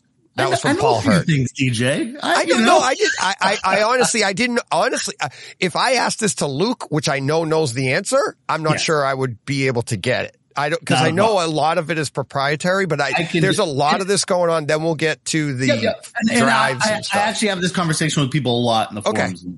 because this is the when people say, "Oh, well, Kaleidescape is uncompressed." The reality is everything has to fit into a container. That's what makes it digital, right? So a container is a form of compression no matter what. The, right. com- the, the question isn't whether it's compressed or not. It's the level of which it's compressed. So the answer in there to, to Paul is very simple. When the file comes from the studio, we go through and Kaleidescape, I shouldn't say we, Kaleidescape runs it through an algorithm that basically puts it into its container. Now, yes, that would be recompressed if you if you look at how that's going. So basically you had a mezzanine file. It's coming in. It's running through the algorithm. It's compressed because it has to be in some sort of format so that it can be read. That's that's really all mm-hmm. that that means. Um, but it is not being compressed for size. Whereas when you buy a movie, let's say, right. so a disc either comes on a, a sixty gig or a, you know, or a hundred gigs, right? So you might take a movie that, that is a hundred gigs and you compress it down to fit on a, on a sixty gig disc. That's compression. Right. If you have a eighty gig movie and you put it on a hundred gig disc, that's not really compression because right. you're not compressing it for size. You're just putting it into a container so that the D V D player can read it. Same thing with Kaleidescape. So that was one of the questions that was going around. Some people aren't familiar with different movies having larger files on Kaleidescape than they do on the disc. And I actually had a discussion on Twitter with some people the other day. Disney's notorious for this, right? Disney yep. has their smaller disc size, which is they, they use the, what is it, sixty or sixty-six gigabyte disc? That's sixty-six. The, the sixty-six two-layer disc. Yep. Sony, which everybody raves about, they put out great discs, great picture, great quality, but they use a three-layer disc, which is the one hundred gigabyte okay. disc. Yep. Both have drawbacks, okay? Yes. The one hundred gigabyte disc drawback is certain players fail when they try to get to that third layer or whatever it is, okay? All, the drawback on the sixty-six gigabyte is you have to use some compression and you have to take a movie like Endgame, which is three hours long. It's one hundred three gigabytes on Kaleidescape, but it fit onto a sixty-six gigabyte disc, okay? Yep. So you're going to lose a little bit of quality. And it's funny because you hear the people on on the the socials and they're like, oh, Disney atmousing it. They're not good quality. But then everybody, why isn't my Sony disc playing? Why does it always skip? And it's like, so it's like there's always going to be a compromise in these things. I see both sides of it, right? I see why Disney is doing exactly what they're doing. They won't use, they only use a, a hundred gigabyte disc once. And that's on the Avatar Way of Water. All their other releases are on a sixty-six gigabyte disc because it's the most consistent for the masses. Yep. In my opinion, that's what I think no, no, they're doing that's, because that's, that's, you have less failures, right? And yeah. now you got a Sony or a Warner Brother or whatever, and they're putting out, we're going for the high quality. You're going to need a better player to be able to rip, to not rip, to be able to play this disc without it failing, right? Well, so there's compromises on both sides. And, and, Kaleidescape, you don't have that issue. And oh. you, I mean, even, even if it, if Endgame came out on a Sony disc, there would be some compression because you can only go so far with the one hundred gigabyte disc, right? Yeah. You still have music, you still have other stuff, special right. features, whatever else goes on that one hundred gigs, right? So, and, and that's exactly right. Every once in a while, someone will be like, oh, well, uh, you know, a, a two layer disc is cheaper and that's why Disney does it because they're trying to, you know, they don't care and they, it's like, no. Like the difference no. is cents, right? Right. I, you know, it comes oh. into the fact of how many times in the forums do you watch somebody saying, I have a disc. I swear there's no fingerprints on it. I just bought it. And, mm. and it keeps freezing up at the same point. And the, that's because it's a three layer disc, almost guaranteed. Right. That's not happening on a two layer. And that's, that's where all these things come in, right? Two layer versus three layer. It's the same point I made with Netflix. Mm-hmm. With lowering, you know, their new algorithm instead of upping the quality at the same level, lowering the level because they know they're going to get fewer buffering issues. That's mm-hmm. more important to the average consumer. Correct. You know, yes. they're going to be more frustrated when that disc freezes up than they are noticing that there was a little bit of compression artifacting from there. But right. we sit there with our, you know, one hundred fifty inch screens and our, you know, and our Mad V R processors or whatever it is, depending on the level of theater that we have. And we sit there and go, well, no, I spent this much money. I expect it to be perfect, right? And so, yeah. you know, that's that's really where you come into these things, which is what level of quality do I expect to be able to watch? And plenty of people are happy with streaming. The masses are happy with streaming in all reality. I it look should at it be. It's I really good. and, and I, but I'm I happy at, with streaming. Yeah. I, I, and so am I. We're all watching it, right? I mean, the reality is half the stuff that's out there that's good content you frankly can't get, right? You know, right. I'm watching Ahsoka. I'm watching, you know, uh, you know, Ted Lasso. You know, there's so much stuff that you can't even buy on a disc if you wanted to. Yeah. Um, you know, and that's the only sucky part is that nowadays it feels like I have to have all three, four, five different streaming services, and I still have to buy content when I want to on a movie. And I, you know, it's it's an and and and, uh, and that means that people like us that that care about the quality and care about the content uh, are frankly paying through the nose to be able to get all this stuff. Um, and that's where I kind of hope that, as we've all kind of been saying, as internet speeds pick up, as this and that go through, as much as I understand why people like disc because it's quality, it's consistent, it's everything. I absolutely understand that. But as it goes away, my belief is movies will go down in cost because now you don't have that distribution arm of right. thing. And now it's just digital. Every movie studio has two separate arms of their of their movies. They have a digital and a physical media. That means that they're duplicating efforts and costs and people and all those different things. Now, D J, you were kind of looking and I say the same thing. Are they really going to drop the price? Well, you know, no, no. But here is where the, no. And it, I'll push back on that hard. When was the last time? I mean, how much has have movies gone up over the years? I used to pay fifty bucks for a LaserDisc. Yeah. And that was way back then when fifty bucks back then, that'd be like paying what, one hundred ten now. Okay. Sure. Movies have consistently been nineteen ninety-nine to twenty-nine ninety-nine. They literally are going down in price because the cost of li- you know, inflation, cost of living, everything's going up. But has the price of a movie, a disc really no. gone up in the last thirty years? I'm no. saying thirty years, right? Hey. Ever since the V H S came out at nineteen ninety-nine. When, what was it, E T or whatever got sponsored. But you know what I mean? But seriously, is that not valid? Like, yeah, yeah, yeah. They, they might not literally go down by number, yeah. but they're not go- they haven't gone up in but what you are years. Finding, and I think this is a big piece, and especially for, for us and what I see in the forums a lot, people will complain, well, why is this movie still at thirty dollars? Why is it on for a disc, right? I went into Best Buy and there were no right. movies on sale. Well, that's because if you go back ten years, fifteen years, you know, the, the movies were loss leaders. They, they, you know, they put that movie out there for ten, fifteen bucks to get you into the store so that you hopefully bought other things. Now they're realizing people aren't buying them because they're streaming. So now rather than it being a loss leader, now if you want to buy one, you got to pay, pay full pop for it, you know, and it costs money point. and it costs yeah. space, you know, Best Buy. You're buying you know, a collector's yeah. item. You, you got it, right? Yeah. You know, and so it's like, yeah, you might as well buy this steelbook because it's going to cost you the same amount as right. the regular version. But, but the reality is that there's no reason for, for Best Buy to offer movies, a good movie selection.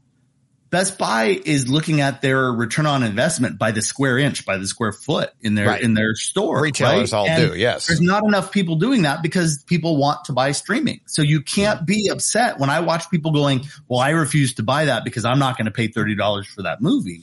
That's a bigger issue. If you want to support, and this is where I get big into not pirating and all the rest. I don't care if you buy a Kaleidescape. I don't care if you buy a Plex. I don't care if you do whatever or buy a disc or what have you. Enjoy your movie however you enjoy it.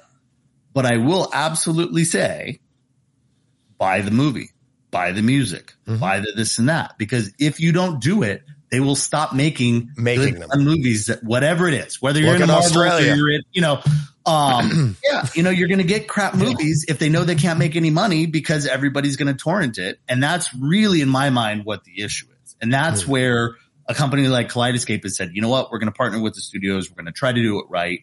Yes, it's more expensive. Yes, it's this and that. And if somebody, to Giles' point, can come out with a better alternative, a cheaper alternative, that's still legit and partnered with the studios, which mm-hmm. takes time and money and back-end support and all those other mm-hmm. things, not just selling hardware, they can win. Right. Hopefully that's Kaleidescape because we all own it. But whoever does that and continues to move forward and adjust and pivot will win. I don't know if and anybody will win. I think we will as the well, consumer. We win, we, we win, but, but I think you, is, can, you can have Coke and Pepsi. You can have McDonald's and Burger King, right? You can yes. have com- competition is what we want. Oh, no doubt. Right. But it's the only way to survive. I guess right. that's if to, to loop it back into the Zappiti discussion. Right. At the end of the day, they offered a hardware solution mm. that was based on the premise of being able to take a N A S and, and rip content and do things illegally. Mm. And if you only make money on the hardware and you don't have the back end support and all those other things to build, that is not a business model. I will tell you right now, having built hundreds of products at various levels, uh, you know, at Harmony, at, you know, uh, Harmony is the exact same thing. I could build you a Harmony at four hundred dollars. You, it is not self-sufficient. You look at it and right. go, well, four hundred dollars is a lot for a remote. Yes, it's cheaper than C four, Crestron, you know, take your pick. But four hundred dollars is still not sustainable because it costs millions of dollars a year to do that back-end support. And as people are starting to use their Apple T V remote and are fine with that because all they're watching is on an Apple T V, they don't need to control ten different devices. The people like us that are into this kind of stuff and have all this stuff and want to be able to control it. Uh, you, you, if you say no at the fact of spending more or paying thirty dollars a month or a hundred dollars a year or whatever that number is, but there has to be, in my opinion, a recurring revenue theme that pays for the back end support and the software because hardware does not cover those costs. And I think that's what we're seeing ultimately with Zappiti right. is you have a hardware only solution. Now you can move over to Zidoo, you can move over to Dune, you can move over to whatever you want. But if they're still hardware only, even if they're cheaper, even if they're this and that, it's still not ultimately going to work because we're still running into the ultimate, you know, issue, which is all they have to do longevity. Is put you into legal, yeah, and put you into legal issues from the studio side right. because the studio decides to pick on you. You're not making enough money to, to, you know, to be able to support that. Right. Giles, what were you, the, you were saying, uh, storage, right? Oh, well, I was just going to talk about physical media and mm-hmm. okay. something new that I saw in music world, right? So mm-hmm. the, one of the questions that, that we will touch on, maybe not today, but, you know, we'll all think about it is, is there going to be a new physical media for video? Right. And uh, I, I personally don't think so. Um, but, you know, people were like, well, can't they put a movie on a U S B stick? And they can do all those things. Mm-hmm. What they're doing for music uh, at Tower Records in Korea, I believe it is, they have something called uh, the micro disc, I think it is. So it's about it's about the size of this, you know, a notepad. And inside of this thing, it's like a little C D case and it's got like a little C D book in it. And there's a little token that's a uh, what is it called on your phone? The, the near field reader in our N F C, oh, N F C or whatever. Yeah. And you take this puck and each one is unique. You hold it up to your phone and that then allows you to download this seven song album into the app in your phone and then you play it, right? And you keep this little puck. And if you ever need to download it again, you put it on your phone and it downloads it. And that is the new physical media. It doesn't store anything. It's just your access token, right? So oh. that is, That is a new thing. I just saw this yesterday, right? So there's a wow. a band called X G or something like mm. that. They just released their new album and I'm all like, well, it's only that big. How does this work? And then I had to yeah. dig into it because it's not in our market as far as I know. Great. Um, I, I, I lost my White album because I paid to get on the bus. Exactly. I mean, oh no! I gave him my token. What the hell? Oh, yeah, not, not that physical. But now, no. doesn't that get into? You know, look, I, I, I'm not going to pitch all the green stuff and this and that, but like, isn't that just a waste? I mean, I can download, realistically, I can download, a, I can download music to my app to do whatever. I can stream on a, on a high res Spotify mm. title, what have you, and not have to buy this physical plastic and all these other pieces that come along. It, it is a waste, but you see this thing right here above my finger? Yeah. That's uh that's a I know, steel book, I know, right? I don't disagree. That's, that's why.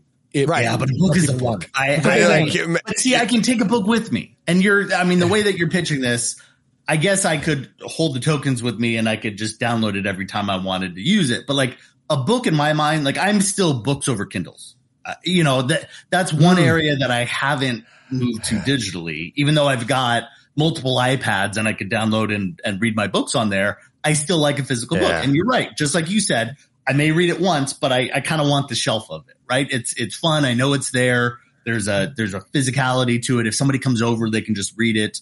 Um, even though uh, you know a, a you know a digital medium is so much easier because I can hold a thousand or a million books on you know on my iPad. Um, so I agree with you. I think it just comes into, uh, you know, not that wasting paper or whatever, you know, but but it still feels more, I can recycle my book. I can do this and that. Yeah. If we're talking about plastics, you know. People want to collect and they want to collect their music too, right? And and I agree. This the, the little token doesn't have the music on it, but it, it gives you access. And it's a thing. Yeah. Right? yeah. Like, hey, I supported the artist. Look, I have their yeah. thing. And I can and that I agree with. That I agree with. That, and yep. So a, a lot of this conversation comes down to people that They they they want their cake and they want to eat it too, right? They want to collect physical media. This is a certain subset, right? Yeah. But then they want the ease and and use case of digital of of the digital, right? And that's that's where you take your disc and you rip it and you put it in the thing, right? Then you can use it like a Kaleidescape, but then you also have a physical thing, and you didn't have to buy the movie two times. Mm-hmm. The fact that it's illegal to do that, you know, people gloss over that part, but you know, it's you just want your cake and eat it too. Yeah. And for me, I, I'm the worst. I, I'm the best consumer, but I'm the worst at managing money because I will buy something on the Kaleidescape so I can watch it. Mm-hmm. And then I'll be like, I have to have this on disc. And I'll buy it on disc. I yeah. will never open it. I will never a single time watch it on disc. Giles, let me, let me introduce you to me and uh, my listeners know this story.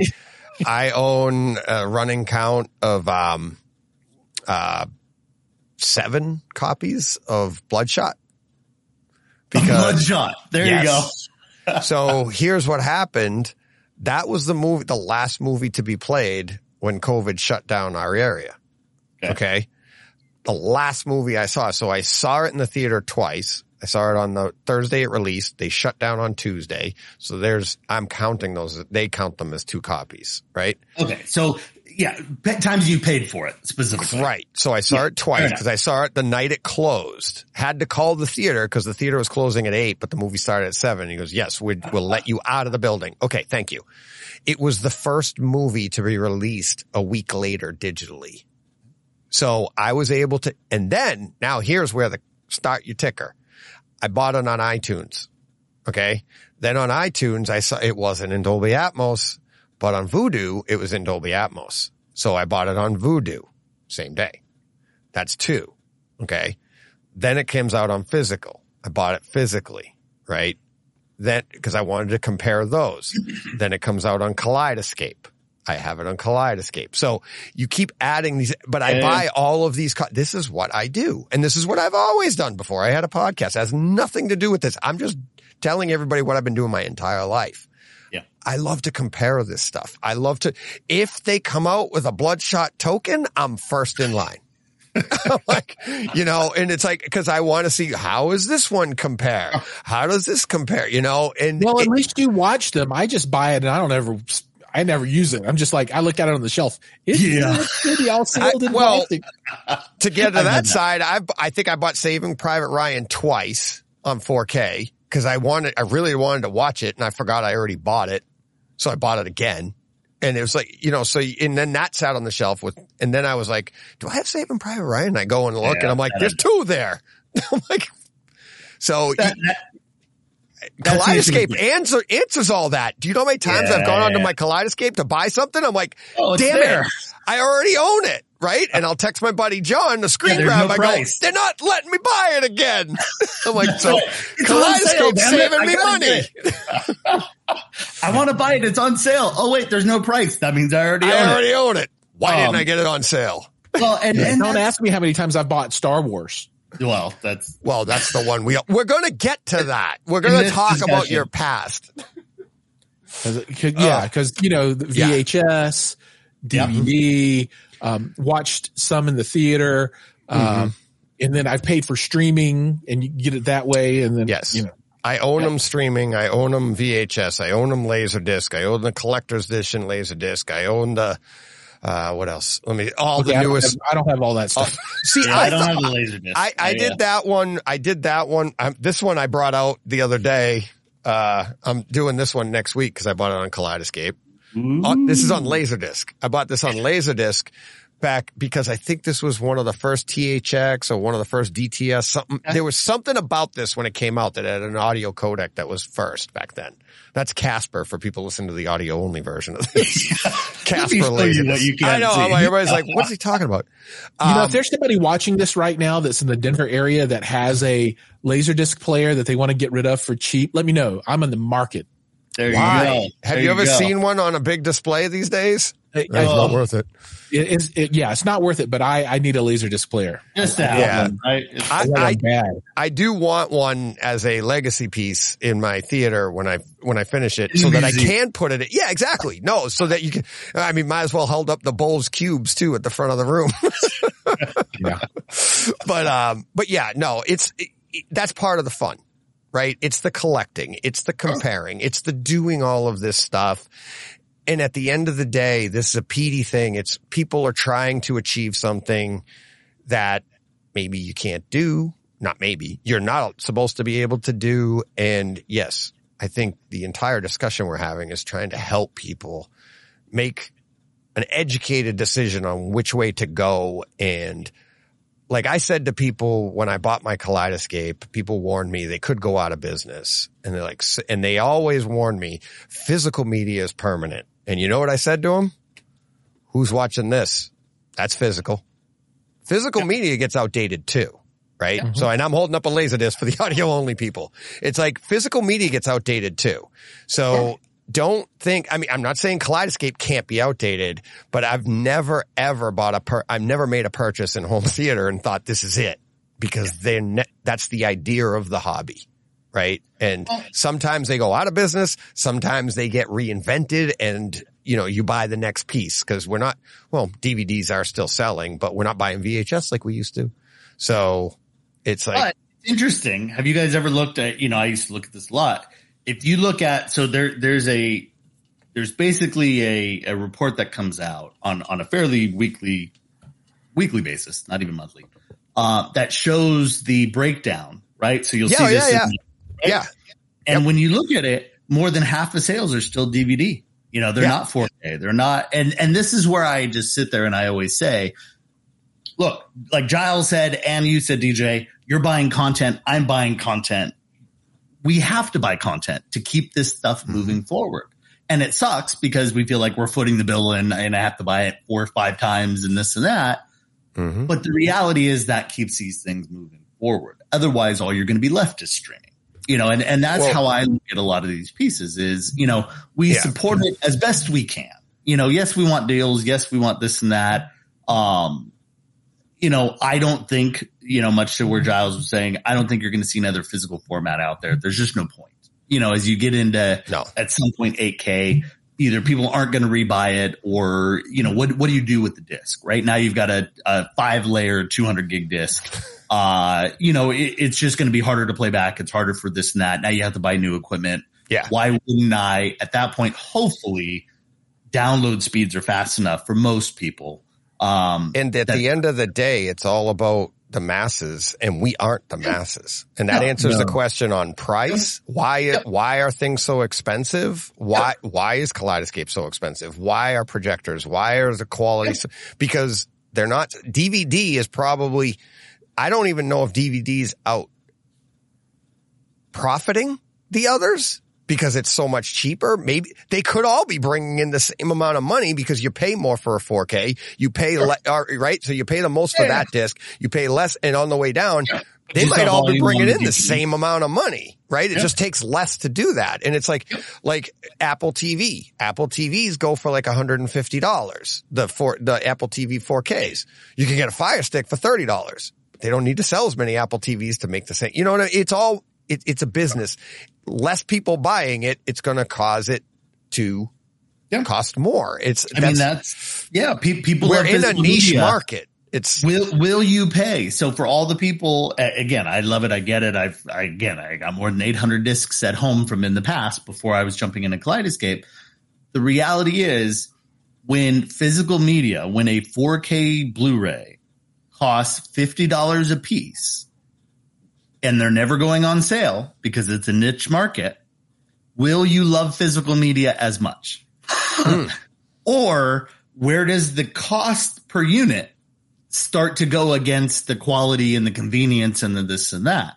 Because the reality is, if ninety-eight percent of the people are fine with streaming, and as streaming gets better and this and that, the people that are calling out for physical media, the only way for physical media to be viable is to raise price, just like Kaleidescape's, just like everything else. Right. So what what happens at that point? And, and it's the same as Zappiti. Like, I feel bad. Everybody that bought one, I feel bad, legitly. Like, I'm not sitting there going, ha ha. You know, there's no, there's I no, one. Even the Kaleidescape people. I've got one too. Anybody want to buy it? It's yeah. the audio, exactly. Audiocom Cinema Edition, the pinnacle. Yeah. That was the P D before uh, the I S F certified. That's right. I have the you same know, one. Yeah. The reality four K is, Pro. Like you said, you know, is, is Zidoo, is Zidoo getting some extra sales, and they're, you know, mm. relatively happy at the moment because they're getting some new buying opportunities and this and that. Sure, you can say that. But the reality is, e- even Zidoo, if I'm Zidoo, while I may be happy short term, I have to start thinking seriously about long term. Yeah. That just happened to Zappiti. When said, does it yeah. happen to me, right? Yeah. If I'm Kaleidescape, if I'm, you know, any of these players, you have to look at this as a wake-up call of, am I doing things the right way? Now, Kaleidescape happens to be in the good licensing side, so they're pretty safe from that perspective. But that's where, you know, all these things come in, and even physical media. If I'm sitting there going, ha, well, those guys that bought a Zappiti, I just use physical media. But eventually, your physical media is going to be fifty bucks a disc. You know, I, be, yeah. what does it cost you to buy Gravity? And, you know, if, if you right. want it in, it's in it's audio, a limited, it's a one hundred dollars, yeah. two hundred dollars disc. Mm. You know, it's like, that's outrageous, but that's because they only made so many, and they don't make new reprints because not enough people wanted it. So now if you want the Diamond Edition, you're going to spend one hundred bucks plus for a movie that you could buy on Kaleidescape for fifteen dollars. Yeah. You know. Yeah. And it's like, I mean, I, I hesitate to put this up because it starts with correct Brett, but okay. Uh, physical prices, this from Paul again, physical prices sadly are only going, are only likely to go one way. Boutique, boutique labels already pushing prices in that direction, which is a great point. We all, you have, you know, boutique studios putting yeah. out, the, putting out these discs. The stu- you know, the studios will release them to them, and then they get to, you know, it's like a Kaleidescape setup. Here, yeah. They're not willing to put movie, it in four K, make right? movie, you know, we'll, we'll, we'll charge you or whatever. They pay for it, and then they have to do it. And I've listened to some great podcasts, um, talking about, um, Serial at Midnight and, um, Uh, films at home, and they talk to these boutiques on what it takes, and people complaining, why can't you do this with a disc, and hearing what the process it takes to put these discs out. It's really, you know, it, people think it's just like, let's just press them and buy, sell yeah, it to me for it. cheap. Why is it a money grab for you? Why is it called a money grab when you're the one paying? But when you own a business, it's like, I got to make money. They got, they're, they're making money. They're in this for money, people. Yeah. It's like, it's not a money grab. It's how you run a business. So, well, that's, um, that's always, uh, you know, I, I, again, I know I, Kaleidescape's not always a fan of discussing that, you know, uh, a run for bankruptcy or this or that, like we were talking about at the beginning, but, but it's funny when I watch in the forums, people that will in the same breath say that it's a money grab and that it's too expensive, and then state that they went out of business. And it's like, well, which is it? Because you can't have both. That's right. Right. Yeah. Either yeah. they're not, not making money, enough. You're going out yeah. of business. Yeah. You know, it's like, the reality is, it's not. They're a, they're a good, solid business of passionate people. And I know it feels like we just keep, you know, touting the benefits of, but it's like, I'm trying to look at this. I've always tried to look at this fairly objectively. But for this industry, for the passionate mm. people that we are as content users, right, as as the watchers, we need those solutions. And that's the solution, is that you have to have back-end support, that you have to have all these things. And that's where it comes into the Zappitis and the Dunes and the Zidoos and all the rest, is that's not a – that hardware solution is not enough, mm. you know. And and that's where guys like Plex – and again, I'm all for Plex for whatever – you know, for everybody using them. Please don't pirate, but that's, you know, a different right. discussion on it. But Plex is realizing, yeah, I need to be able to offer live T V. I need to be able to offer all these things, because that's where they're making money from. They're not making money when you pirate one hundred movies yeah. and, you know, and download it to your system. Plex isn't really making a lot of money on that. That's not their go-to. And that's where we need, if we love this industry, if we love content, whether it's physical, whether it's whatever, you have to be willing to pay fifty bucks a disc. You have to be willing to buy a Kaleidescape. You have to be willing – whatever it is, mm-hmm. at whatever level and wherever, whatever solution that you find. But I will say, be careful when you see these hardware only solutions, because I know from building plenty of products that are great products, you can't just build a hardware solution. You need a recurring mm-hmm. revenue format. You need something in there that allows you to support the back end from software. And pay attention to that as people are looking for that next solution. I do feel bad for you, but as you look for that next solution, you might want to take a beat and figure out where are these things going. And if you got the money and you're like, hey, I spent a thousand dollars on this and then I buy, you know, no different than upgrading equipment, right? We buy mm-hmm. things and we rebuy new things.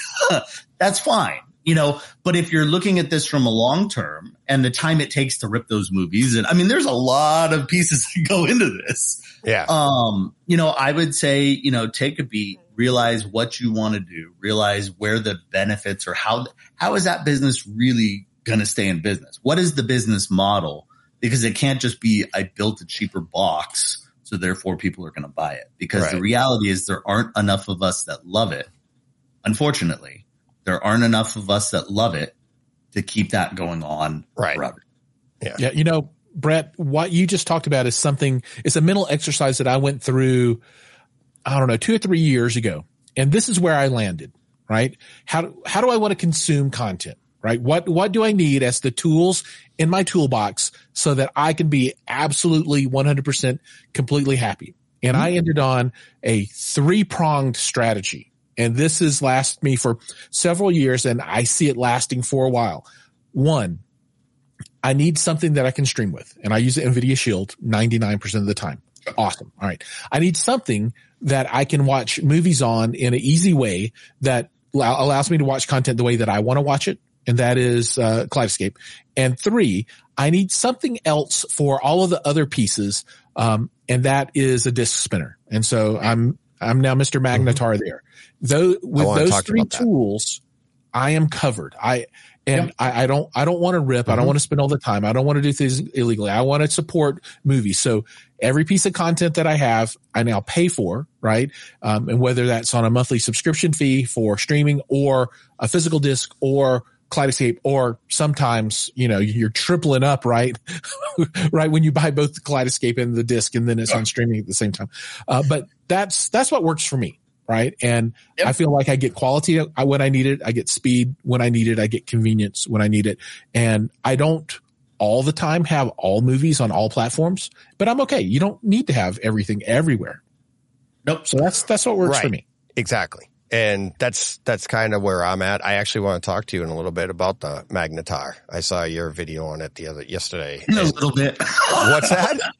I said in a little bit. In a little bit. Yeah. I in, know. You know, after hour two. I don't know. Um, but yeah, it's, I, I, I'm the exact same way. I have the same setup. I had the Zappiti. Um, I will be moving. I'm taking, my son's keeping the Zappiti. Maybe. Um, but yeah, same setup. Kaleidescape. I have the Panasonic eight twenty. And I have I one use of those two. I use an Apple T V. Um, I got one of those two. Yeah, uh, so bad. Yeah, I know. Oh, I have every streamer out there, but especially when I was at Logitech, because yeah. I was so, always testing to make sure that things worked. I would like here. Here's here. Here's a comment. I, I uh, Joe Joe Weirs. He says, "God, I wish NVIDIA Shield would frame rate match." And I just, I'd like to give my opinion on that. I used to do that. That's why I went with Apple T V. They do the fr- uh, frame rate matching. They do, oops, sorry, wrong, wrong one. Frame rate matching. They do, uh, all that stuff. You know, I had nothing but problems with that. Apple T Vs, streaming. I was working so hard with my streaming devices to try and get the best possible quality to make it seem like it was exactly like when I played a disc or I watched my Kaleidescape, and you're like, I need the perfect frame rate. I need this. I need that. And then, I, then it, one day, about a couple of years ago, it dawned on me. I'm like, this is all compressed. None of this is going to be close to what those discs are. None of it is a, that frame rate matching. It's like I shut it all off. I enjoy it. Works perfect. Just enjoy the stream. It, it, yeah. Just enjoy the stream. Let it come in. And I think that's where a lot of NVIDIA Shield people have gone. It's like, what, they don't really see a difference. Maybe it's running smoother because Apple T V, it's where that I got caught up in that. I was trying to get the perfect picture. And I'm like, and then it dawned on me. I'm like, I'm never going to have the perfect picture because it's streaming. It's not the perfect picture. You want the perfect picture. You need physical. You need to have an un, unstreamed source. So it's like I, if I had an NVIDIA, NVIDIA Shield, Joe, and I, I wouldn't even worry. I I don't have an NVIDIA Shield. I shut off my frame rate and, to, you know, all that mapping and matching and stuff on my Apple T V. It runs smoother and it, it you know, and I enjoy my content and it looks great. I, I don't notice a difference from what it was before. I do see a difference between that and physical. So. Just wanted to I'm right there with you. I don't worry about any of that stuff. I just, uh, you know, when it comes to streaming, I just stream and have fun and, and yeah. watch it. And Foundation and, looks great. And I'm oh, like, oh, this is awesome. I, yeah. I, I think you get into, especially nowadays, uh, you know, there are people that buy, you know, they they they want a a, a Fire Stick because they're a big Alexa user, right? That makes sense because now I can access all my content by by voice. If you're an Apple user, you probably use an Apple T V. If you're anti-Apple, you know, you own a Shield, and then plenty of people that are in, you know, in the in the mix in the general. But you know, if you if you want that Android experience, Shield, you know, is and a Shield Pro especially. I own all of them. I played with all of them. Uh, again, you'll see in the forums people, oh, I, I I couldn't get Atmos in this, but I can get Atmos on this device, or I get this and that, and it's like I, I get that, you know. Audio codecs are a little bit more important, maybe, you know, than, than because you're listening to them. Uh, but, you know, yeah, you know, I, I think it's just watch it on, on what you want to watch. You know, I bought a Shield, one, because I, te- I like to test a lot of stuff, but two, actually for Plex, you know, because that's, it's a great way. If I can use that, then I can use Plex on a, on a Shield Pro and then just hook, uh, you know, a portable hard drive right into the U S B on the back, which you can't do on an Apple. Um, but for the most part, as we've gone, and especially as I moved into a house and had multiple T Vs that I needed to put something behind, because I will say, not a big fan of using built-in apps on the T Vs yet. I don't think that they're as good. I still like a secondary box, but you can still have the same discussion, right? So we all, we all have our idiosyncrasies, frankly, yeah, in how we want to look at this. I'm like, I won't use the free app that's on the, you know, that, that is basically the same Netflix app. No, no, no, no. I have to go buy a one hundred eighty dollars Apple T V unit or this and that. But I think it comes into how do we want to be able to access stuff, you know, and, and, and a lot of those things change too. I used to be, well, I buy an Apple T V because I want to be able to take, uh, my wife, because she's a teacher. So they're on Apples typically. So she wants to be able to put her laptop up on the T V. That's easier to do on an Apple T V. Nowadays, it's not, because every T V out there pretty, you know, even at a, at a three hundred dollars. Yeah. Yeah, they, mm-hmm. they all have AirPlay, right? And so, you know, as those things shift, does that again, are, are we going to stop buying boxes because we're just going to use what's in the T V? But then are we taking that downgrade from yeah. the T V? Because, you know, it's no different than the speakers in the T V discussion, right? Versus a soundbar versus a, an eighteen channel, thirty channel uh, Atmos system. You know, everybody's got their breaking point, and When do, when and where and what rooms do I find this to be an important piece? That's my wallet. I know. Yeah, that's usually how I go. Yeah. Um, you know, but, but yeah, it's like, okay, I got a T V in the kitchen nook. Do I really need, you know, X, Y, and Z to go along with that? Or am I fine with the app that's just built? Oh man, I went through that exact ch- issue with the kitchen nook T V. Well, you have a frame in there, don't you? Didn't I've I? Got a, I've got a frame and yeah, yeah, yeah. I remember I've got that a video. Box behind the frame and the wall, right? So I installed the stuff and it's in there and it's all yep. nice and flush. And I used to have a NVIDIA Shield plugged in there and I ripped it all out. I used the, the internal apps on yeah, the, television, the T V. And yep.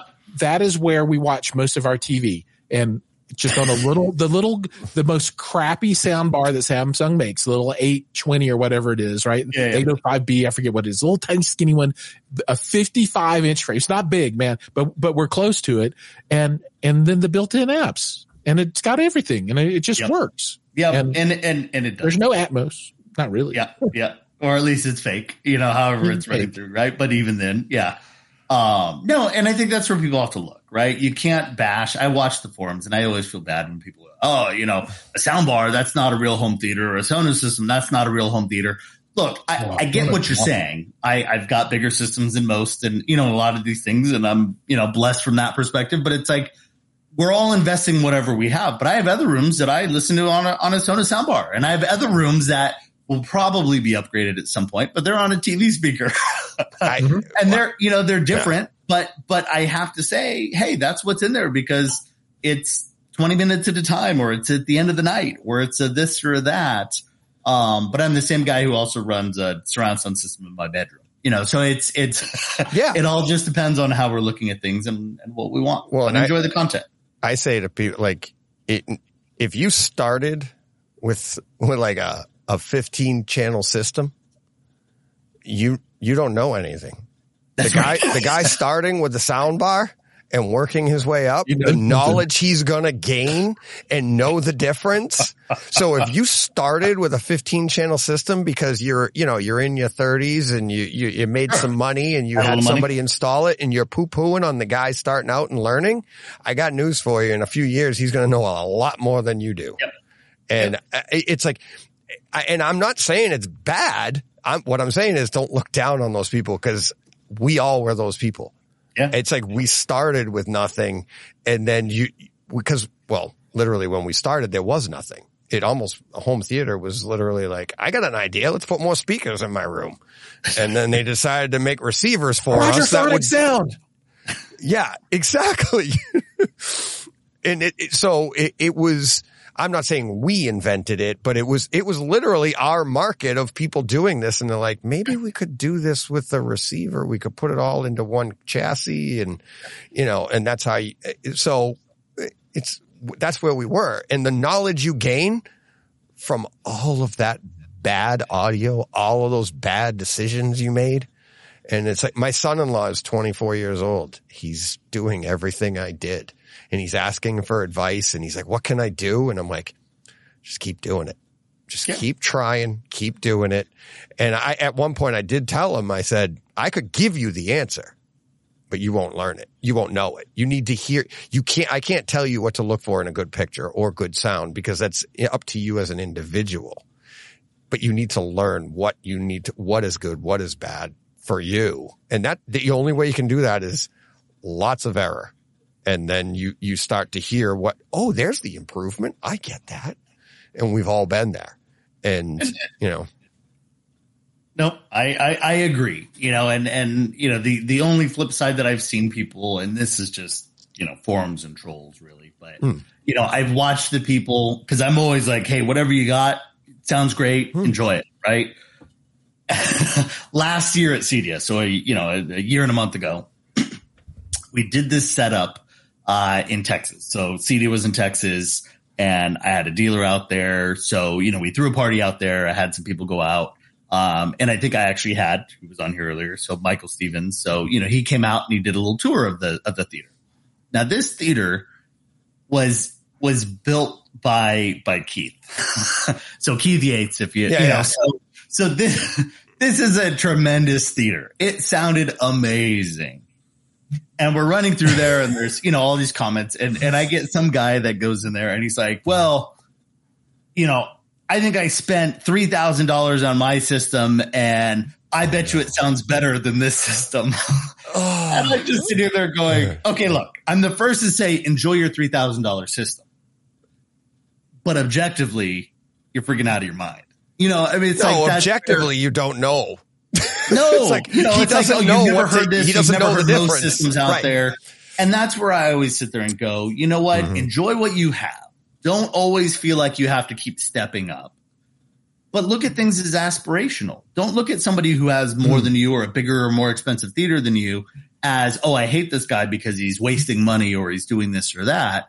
Look at it as aspirational. There's probably a reason why these things are there. And when I look at, you know, a Keith Yates theater, or I do a lot of work, obviously, with Anthony Grimani, who again is typically a fan favorite when we go into these, you know, setups, and you look at his speakers, and I look at the fact that he wins awards every year and he does this and that. And it's like, objectively, you cannot tell me that your five hundred dollar speakers sound as good as his eight thousand dollar speakers. Now you can tell me I can't afford these speakers. And I wouldn't disagree with you. We're all in that same spot. For That's the most what I part. said to you at CEDIA.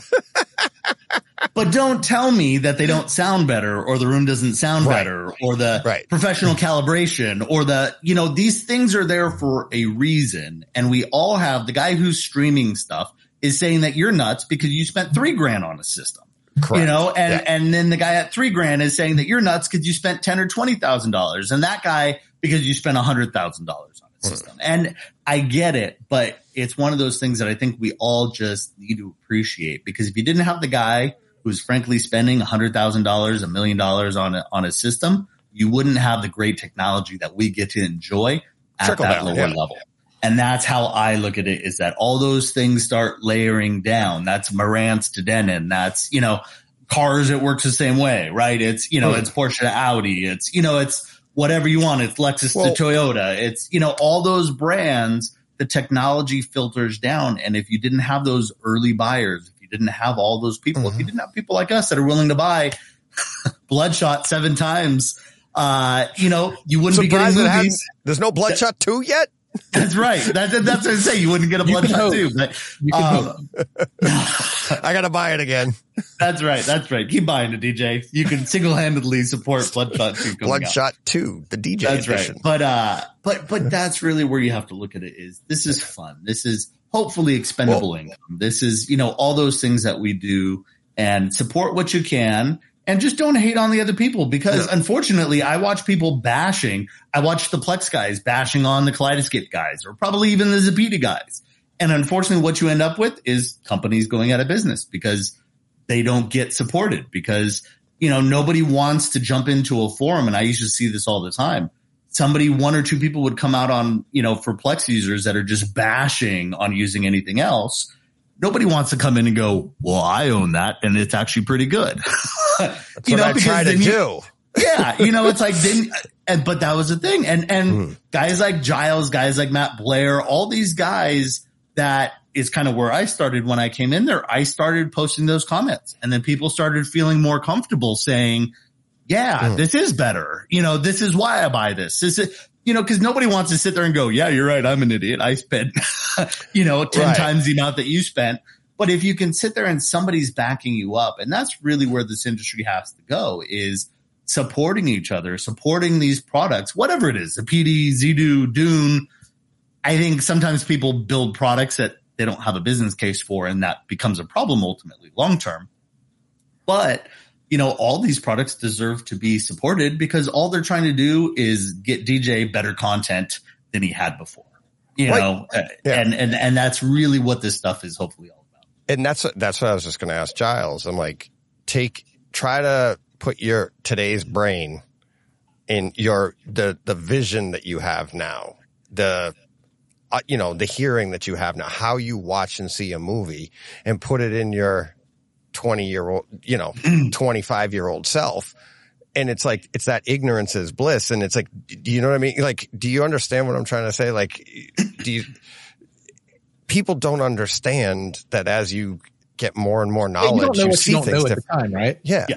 yeah you, you have to, you have to learn. And I remember when I first started out, you know, years ago, and had a V C R player, and I thought it was awesome. And mm-hmm. you remember when the, uh, the, the front projection televisions were a big thing. You have the yeah. huge guns down guns, there, you yep. know, the light or whatever. And, you know, diamonds awesome. and all. Yeah, absolutely. Uh, yeah. And, and then, you know, I, I can remember that first forty-two inch plasma that cost like one hundred thousand dollars. And, you know, then yeah. the first L E D, and you're like, oh my God, this is crazy. And, you know, and here we are today. Right. And, I'm, and you know, I can predict the future. I, I, I have a very solid vision of what I think home theater is going to be in ten, fifteen years. And it, it doesn't resemble what we have now, right? I, I, you know, I, and a lot of people poo-poo my ideas, but uh, I firmly believe that panel T Vs, the wall style, small panels, is going to completely uh, take over projection. I, I think projection is going to go by the wayside, uh, and that, that's, I don't know, that's that's my that's my not popular opinion of the day. I I wouldn't argue that panels will become a thing. But I think there's room for both, because there'll be uh, like, cause my opinion is, I, and I've had this discussion. I'm tr- what I'm trying to do in my theater is replicate that going to a theater experience.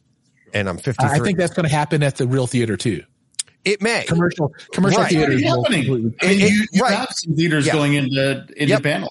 I right. mean, it's, but I'm fifty-three years old, and not, my, not and, D J's and, lifetime. no, no, but in, no, but what I'm saying is, is like I have fifty-three years of experience of having that light behind me shooting an image onto the screen, and that is the experience the that I screen. the yeah. silver screen, that it's not shot at you, it's reflected to you. That feeling and that, you know, even I mean, I, I play it in my show, the. the the film reel rolling, you know, it's like that that whole entire, not that I get that in my room, but but you know what I mean? And it's like I, I feel like there will be a niche market for the project. I don't think it'll go away entirely. I do agree that as the prices come down for panels, it will become more accessible. It'll be easier to build an entire wall. It'll be it'll be like, you know, uh, Total Recall, and your whole wall, it could look like nineteen seventies wallpaper one minute, and then you can put the news on it, whatever. And it's like, you could do all that. I see that as a future, but I also see, like vinyl, like other things, there will be a niche market for the guy, the person that wants to build a, an old timey theater in their basement and be able to project it onto the, I mean, I'm not going to use a C R T, and I'm not using reel to reel, but you know what I mean? It's like, I, I don't see it going away entirely. It may become more expensive, or maybe legacy piece like this. Um, do you, do you think, here's, a, here's one. Do you think that there can be that vast of an improvement visually in the future that would make something like a projector obsolete? Well, I think that we're there now. I think the, the best panel televisions are of a quality level. So a television is better quality than any projector, even a million dollar projector. You take your best OLED television today, that picture, it's not big. You know, it's not, you can't do two hundred fifty mm. inches right now, but you know, you sit down and you sit in front of the, the Sony that just won the, the four K shootout. And that picture is better than any picture that a projector can do. And, and, you know, let's, I, I, and let's go beyond the, the Barcos and the Christies and the stuff that are in, I, let's go pro, right? You know, is, is the picture's better. We're there. Picture's better. Now is, but is that, but, but is that something that you, now I, I've had this discussion. I had it today with my projector guy. Is that something that you, that people would want? I don't know if I would want that. Because oh, that, that, that, that, that, you know what I mean? And it's like, it, I'm not saying that that isn't going to be more popular. You're correct. OLEDs are more popular. But I think even if you could get an OLED size, if I could have a one hundred ten OLED on my wall, I am not one hundred percent sure I'd be like, this isn't exactly like a theater. This is like an OLED on my wall. It's not oh. a, it's not a projected image. I love my projected image. I, I, And I have an OLED upstairs, and it's like to watch a movie. There's, you know, it's that environment. It's that whole, it's the aesthetics. It is that, like, it isn't dead on black, but when I went to the movies for the last fifty years, it never was dead on black. But when I watch a football game, I do want an OLED. I want that vibrancy. You want all, you know what? It, so that's all I'm saying is that there can be a market for it, but I think we're at the, we're at the, at like, I mean, how much better can it get from the OLED perspective? You know what I mean? You can't even get better than that. What if projectors could get that good? Uh, if they could get that good, then there might be a, a, a case for it. I don't know that. Uh, I think just the limitations of the technology. Mm-hmm. It's like, it's like a, like a vinyl. Projection is like vinyl, right? Mm-hmm. Um, it's not better. You know, and, and people will want it, right? Because they just want it. It's not the best, but they want it because they want it. Yeah. It's uh, nostalgia. Yeah, yeah, nostalgia, right? And yep. so you'll, what you'll do is you'll have, you'll have a wall, and your whole wall will be screen, right? Floor to, well, not all the way floor to ceiling, because you're going to have to have enough room for your line array style speakers on the top and bottom, because you have to Which have. Which is the, the bigger issue.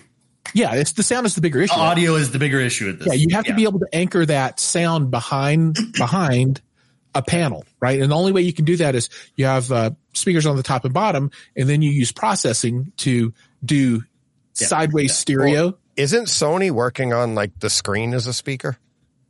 Um, yeah, but that, that's still that that's hokey. I, That's I, I know it's hokey. No, no, no. Right, no but I'm not enough. saying it's like, going to be like a Grimani speaker. Yeah. But the idea is they're, so they're, they're using it to vibrate, right? People have used right. glass. People have used walls. I mean, you, you can buy, you know, speakers that are flush in a, in a wall that are literally plastered over. Yep. And mm-hmm. they sound good. I mean, they, they really do. Stealth Acoustics. There's plenty of brands. Stealth Acoustics is great.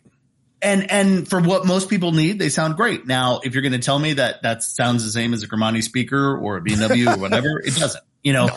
I, I think where a lot of this comes into is, and for a lot of us is nostalgia. It's whatever we grew up with, right? We mm-hmm. sit in an odd space where we were born with physical media. And so things like vinyl, they harken us back to when we were little, little and our parents were using vinyl and we're doing this and that. Mm. And it's caught on with even some younger people that are using it, but that's more kitschy of like, hey, look at me, I'm using vinyl, right? Because they never grew up on it. Right. But it, yeah, you're not going to tell me at the end of the day. Now, Pops, I, I I understand it, right? It's the same as when you look at a projector, you want that look and feel of of it reflecting back to you. But you know it's not as bright. You know you can't actually get H D R. You know you can't actually, you know, I mean, like – there's all these caveats into the, I prefer this. Whereas when you start looking at screens now, when you start getting into one hundred fifty inches, two hundred inches, like multi-panel pieces, you're still looking at a, a subsection where now you're looking at dot pitch. You're looking at all these, sorry, I'm getting a little technical. Yeah. And, and that's, you know, and it's still expensive. That hasn't gotten there yet. Right? right. But if I just want to look at like, okay, well, how much do I need to spend when you start getting into a one hundred fifty inch and plus projector? To do it in a good size room, now you start talking about fifty, eighty, one hundred thousand dollar projectors, right? G T Z three eighties. You start looking at Barcos. You start looking at this and that. And, you know, last year we saw the Christie's and you look at the black levels on some of that stuff and it's nuts. And then you start looking at the price and you're sitting there going, this is what else nuts. could I do? yeah, that's yeah. nuts too. You know, and, and I think that's where it comes in where, like Giles said, I mean, you go into, you know, I, I always, for some reason, I always think about, so like Fahrenheit four fifty-one, right? So old school book that goes in there and it talks about yep. the future. But whenever you look at the future, but, you know, even look at movies and, and everything else, they always show it's, it's the wall on the, you know, your, your wall is a mm-hmm. T V, right? You look out it and you, you change what the outdoor looks like. And, you know, do I want it to be in Aspen today or do I want it to be in a desert? You can't do that with a projector because the reality is you stand up and you block it. You, the reality is it doesn't get as bright. The reality is it takes a huge amount of space and it requires ventilation or you hear fans. And you don't have any of those issues with a front panel, with a, some sort of panel L E D. Yeah, direct view screen. Direct view screen. What you do have today as an issue for those of us that love theater is an audio dis- disconnect. Mm-hmm. You cannot get the same. But it's the same as, you know, some people are watching movies and they've got a screen that's not AT and they've got speakers on the sides or a speaker on the ground, right? And I'm like, mm. that speaker is getting blocked by the front row of sound, you know, so right. you can tell me you love it, but it's still not the best. The only right way to do it is, frankly, with an AT screen with, you know, the same mm-hmm. speakers all the way, you know, in the L C R. Or a larger wall and bring or, it. I mean, that's, I mean, sure. But you at the end of the day, it's all, com- do do with the center, everything's right? compromised. That's home, that's home theater. That's home that's, theater in a nutshell. Where theater. am I compromised? How much do I want to spend to get me out yep. of whatever hole that I'm in? And so did I you think guys that. See, uh, did you guys see the Barco residential display mm-hmm. at CEDIA? Yeah. That, that, that is the future from my perspective for a, a, a large number of enthusiasts, right? Because they I thought that the, was rear projection. It, well, a lot of a lot of people ask me, is that projector a direct screen? Because I've got like a video, a million, one point two million views on it right now. And yeah, people yeah. love mm. this thing. Um, they are doing everything right there. So they use T P I audio, and they're out of U K. They have a, uh, uh, a position controller, a spatial position controller. So if you look at this screen, right, it had two speakers on the top and bottom on the left, two in the center, two on the right. Mm-hmm. And this was to create the phantom center channel using the their yep. motion controller, right? And so they they they set this up to a certain degree like a line array. And the whole point of a vertical line array is so that you don't have any exchange in sound as you move in the horizontal plane, only in the vertical plane, right? So you get rid of uh, I forget what the uh, the technical term is for. Uh, yeah, yeah. So you get rid of the comb filtering, right? So there's no comb, comb filtering on the horizontal plane. Um, it, it sounded absolutely amazing. And that's, that is what I see as the future. That's set up in a format that is affordable. Yep. Which right? is going to take time. I mean, that's take, the, it will yeah. take time, but that's, that's the future right there. That's, that's, that's my prediction. So panel speakers above and below. And for that, the, for the L C R and potentially right. front wides as well. If you're going to do something like that, do a the, pan, the, yeah. the problem is doing it right. I mean, that's, yeah. that's the reality because yeah, if, you, if you put speakers above and below, if you put even two of them, the issues you start getting into comb filtering and d- different audio issues that, that arise mm-hmm. based on where you're moving or well, you know, in your room environment. In general, people like, people are going to try to cram that in. Is it too close to the ceiling? Is it too close to the floor? Is this one blocked by your front row? Are you too close? Are you yeah. sitting too close now? Because if you're too close, you're not going to be at the right point for to get the correct imaging. And that's the issue There's, with audio. Oh, yeah. And yeah. that that's the the most again. Those are the compromises that we all are go we go yeah. through, and we've been going through for thirty plus years. Right. And yet, when I listen to my Sonos and it's a soundbar that sits above the T V, it sounds just fine. That's pretty good, huh? Yeah. That's the reality. I, I, I right? You know, we, we get nitpicky when we start talking about theaters and all the rest. But when I listen to a speaker or I listen to twenty year old speakers that I have in my old house, uh, and I, and I have my center channel above, you know, and it's like, and a lot of people put it below, but I'm like, in my mind, where is the head on the screen? It's towards the top third. So I want my speaker above because as it's coming down to me, it's still, it sounds like it's coming from the screen. Uh, mm-hmm. You know, we all have different ways to look at it, but there is also certain technical aspects that we think our mind or, you know, we think it's the better way or we think it's right because it's what's in our house and it's not. You know, the reality is it, the, the science doesn't, you know, stand up to, to what's going on with it. And I think that's the, that's the reality and, you know, different topic. We won't seriously dive into it, but like R P twenty-two, which is something that I know you guys saw, not all the consumers mm. understand it, but like at CEDIA, mm. we basically had a new standard for CEDIA, uh, that came out for immersive audio, right? It's, it's Atmos. It's, you know, where speakers should be aligned. And we've had these discussions for years where, you know, are you in an Atmos or, uh, you know, are you in a Dolby or a D T S camp? Right. You know, and, and the speaker movements and the changes are minimal, but they're there. And so it's like, well, if you build this theater, do you build it for Dolby, uh, you know, for an Atmos system, or do you buy it or do you build it for D T S? Because they're not exactly the same. And, and really what R P twenty-two's tried to do is how can we make this so that it works well for both? Because when I watch one movie, it's in Dolby Atmos, and I watch another movie, it's in D T S H D. And it's B S to think that I have to build speakers to fit with one of those standards if it's not an actual standard for the movies. That only right. hurts. And so, you know, that's where, you know, people can say, oh, well, I like this and I like that and this is fine. Or I like a speaker above and below because now I get good coverage depending on what row I'm in. Well, yes, except for if you're in the back row and you can't quite get the front speaker, you're still getting reflections off the lower speaker. And that's what creates what they call comb filtering. Um, so, you know, it's like there is science to this. It's not just build shit the way that I want to. You know, but at the same time, I'm always like, whatever your price level is, enjoy that.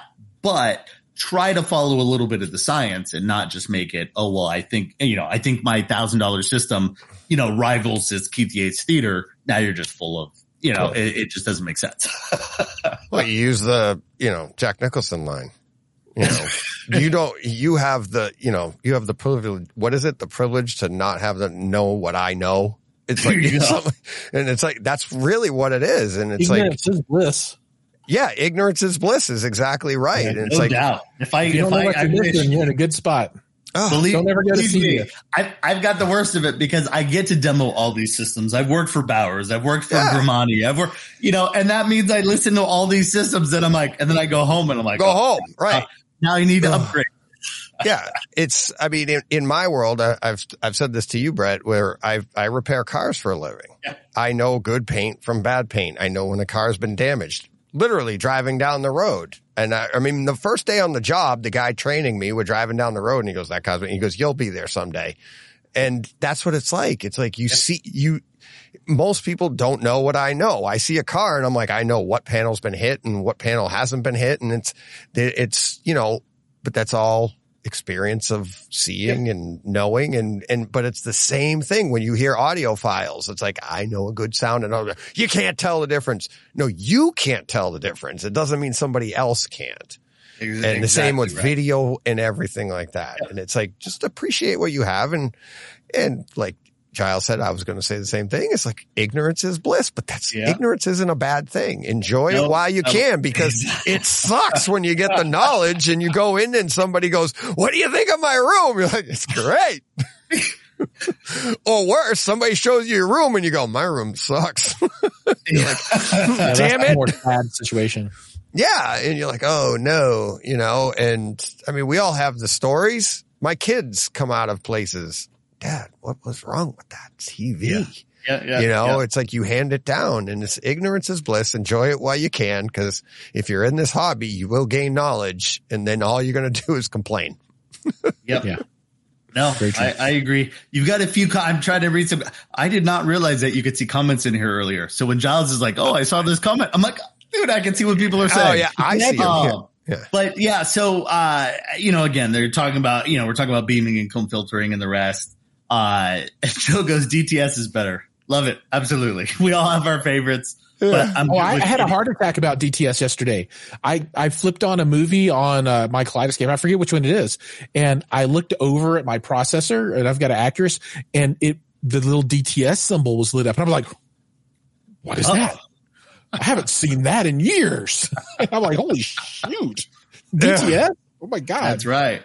Um, but Eddie was saying in there, you know, I'm watching you guys using his his uh, C I thirty-one sixty, right? And you can't tell that the sound's not coming from the center of the screen. And that's – I, I that's think awesome. No matter what, our minds start and our brains start to process it that way, right? Right. Because you'd be very upset if it didn't, you know. It's, and so um, – you know, if it's, if it's hugely off, then that's one thing, but otherwise, you know, I, I agree. And I think that's where, um, this is also a case, yeah. Paul, Paul, and the effect of a center not being, not behind the screen gets worse as the screen gets bigger.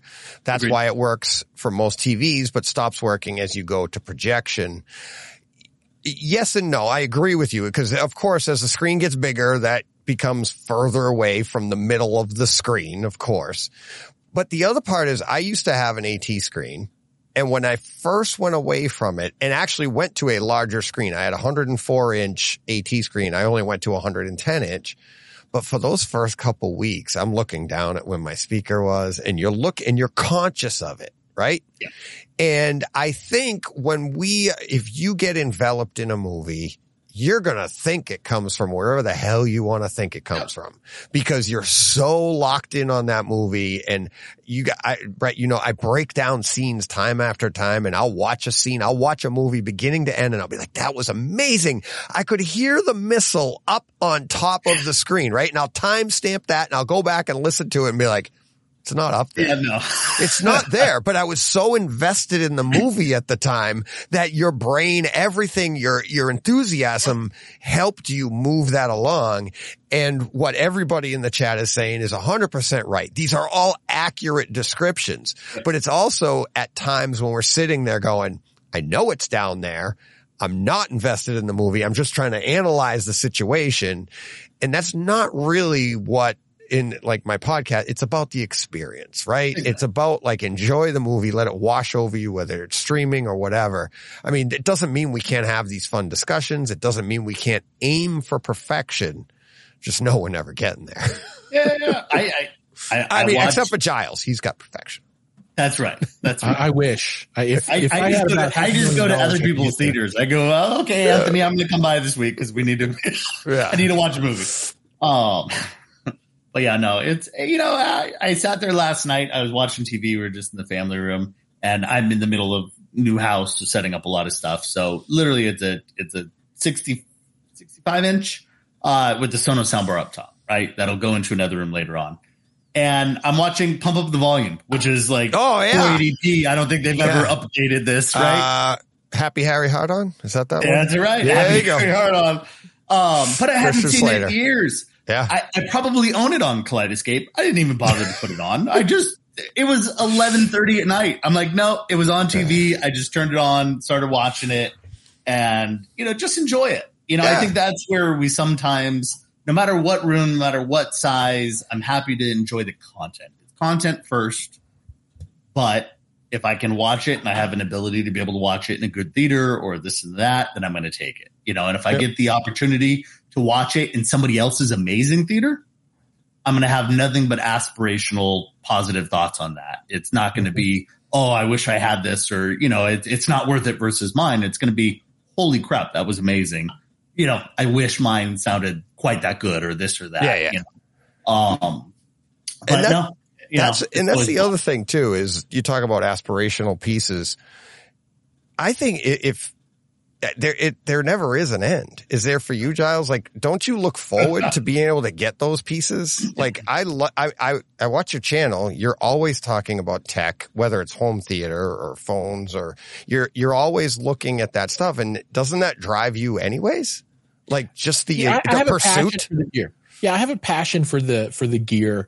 Um, and, but, but that's very specific in certain areas, right? So there's some things that I'm pretty happy with. Um, like in two channel world, I think I've reached where I need to be at, right? I'm not really, I, you know, I, I have a, a, I don't know. I have a, this, so I'm in the, in my office, and I have the patented trademark Giles McCoy office hi-fi two channel test room here. And, Same uh, name as you, your YouTube channel. That's, that's, that's, yeah. that's, that's neat. And, you know, I'm looking at it here, and, you know, I've got right now in here are a pair of, uh, Sonos, Uh, audio speakers that I'm testing. So it's a company out of South Africa, and they are really good, right? I mean, they, they are outstanding.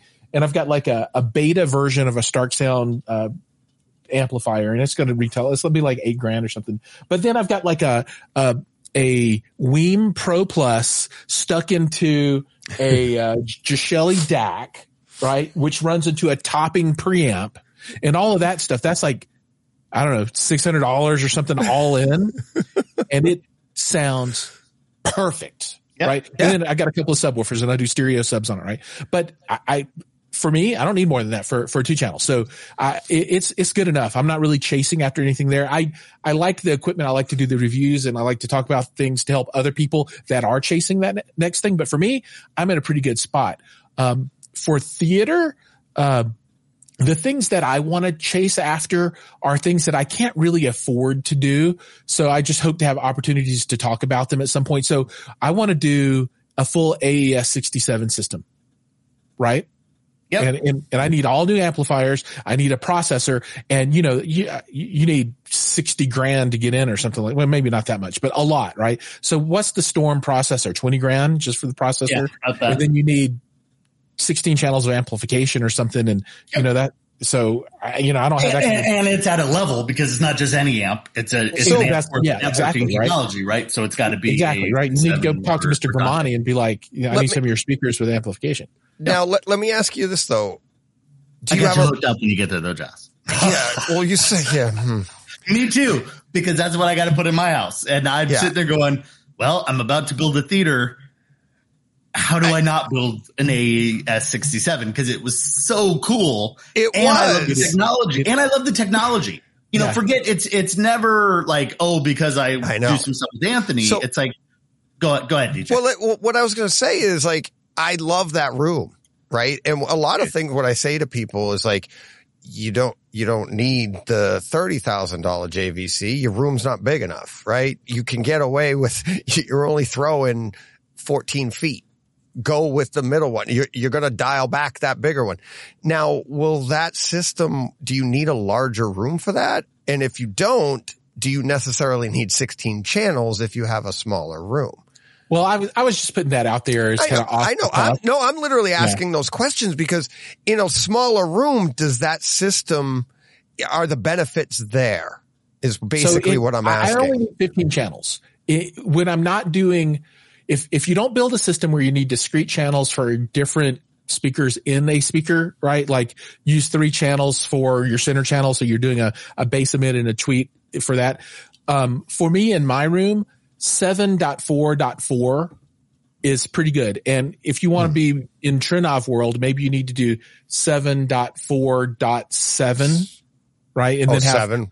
four subs in the front and three subs in the back or whatever, so you can do their waveforming. But Yeah, so I, I'm very happy with seven bed channels, four Atmos channels, and then the appropriate number of subwoofers. Yeah. And that's enough oh, okay. channels for me, right? So I I don't need to have in, in my room, you know, like eight rows of surrounds, right? And I and I don't really need six tops either, right? Yeah. Four four is enough. So yeah, I, I can get by with a fifteen channel, sixteen channel processor, no problem. Okay.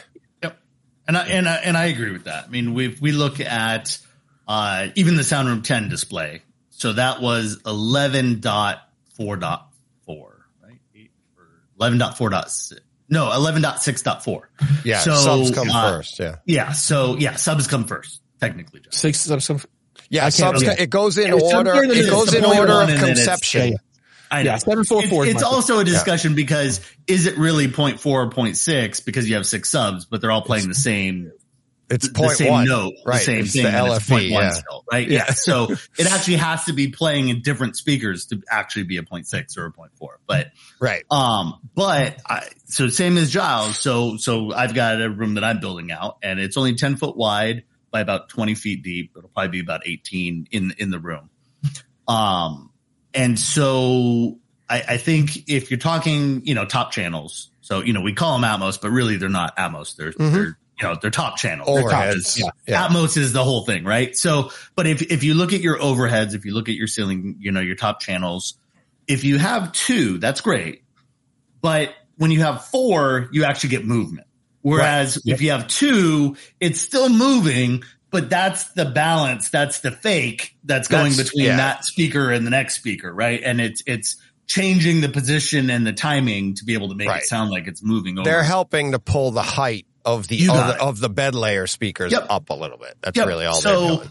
You know, and then when we get in, I mean, I it's a great system at five, you know, a five point one great system is better than a, a you know, sixteen channel crappy system. You know, the the reality is there's a lot to go with that. So, you know, can you get more from a five to a seven? I think yes.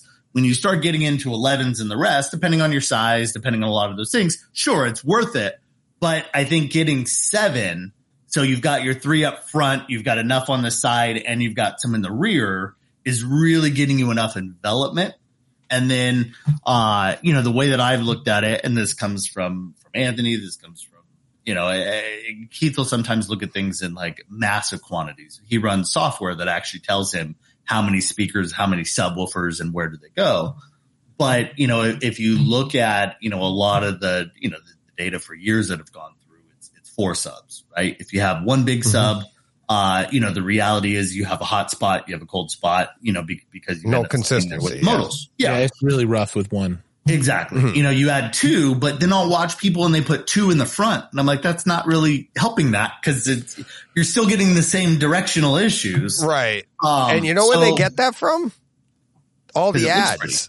No, yeah, the ads. Pretty, that's because what the ads, are. If you're going to show two subs, you have to put them in the shot. Sure. So they have to be up front. Yeah, by the way, there's one in the back that you can't yeah. see. Yeah. Right. And they think that's where they go. It's like, that's yeah. not an instructional manual. That's in a commercial. No. Exactly. Right. So you got to show them. Now, now it's, it's funny. And, and I did a, a webinar. In this case, it was for, for dealers, for integrators. And, but we're going to do a consumer one where, and, and same thing in Soundroom ten. So in Soundroom ten, we actually had four subs. So basically, you know, one one in each side, in this case in the corners. Um, and then we had two infrasonic subs, you know, and this comes in, infrasonics is a whole discussion, so we won't even, you know, we'll do it another time. But um, but basically the idea is that, you know, when you have a sub, you have modes, right? So, you know, you, you have resonant frequencies and things like that. So, you know, as, as the room goes up and down, but a wave could still be twenty feet. When you get into infrasonic, so when you start getting at really below forty hertz, but you know, as you get forty hertz and as you get into fifteen, as you get into even ten, those modal changes, the wave is so long, it doesn't matter. You, there's, there's generally speaking, no, no resonant frequencies in that room. So now you can actually put that, that infrasonic sub anywhere you want because it, it doesn't matter as much. So that's where in, in the case of Soundroom ten, we had the subs, the general, the four subs positioned exactly where we wanted, in this case in the but then the front, the two infrasonics were just right up front because they don't have the same modal issues that you have with the other, the other subs, the other frequencies and the other subs. And this is where a lot of, you know, again, technology comes into it, but, But the idea is, as you're bringing in subs, putting four smaller subs in a room is going to make that room sound better than having one big old sub, one big sub, or two yeah. big old subs one hundred percent that are sitting in the front There's of the room. There's no doubt. You know, and and so, you know, people just look at it and they're like, oh, I want bigger. I want this and that. Or, you know, we look at subs and they're like, oh, here's a fifty inch sub. And it's like, no.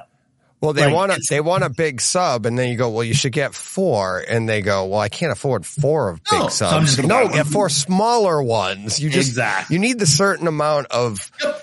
wattage out of yeah. your sub system.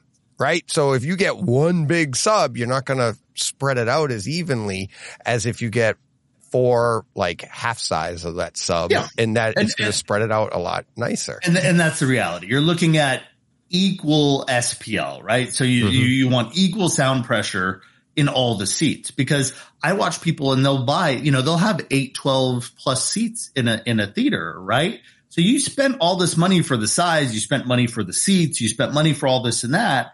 And you're happy in your captain's chair, which, like, more power yeah. to you. But but nobody else thinks that it sounds as good. Right. And, yeah. and the same thing is true even for L C Rs and the rest, right? And I, I saw a comment, and, and I didn't see who it was from, if it was Eddie or Paul.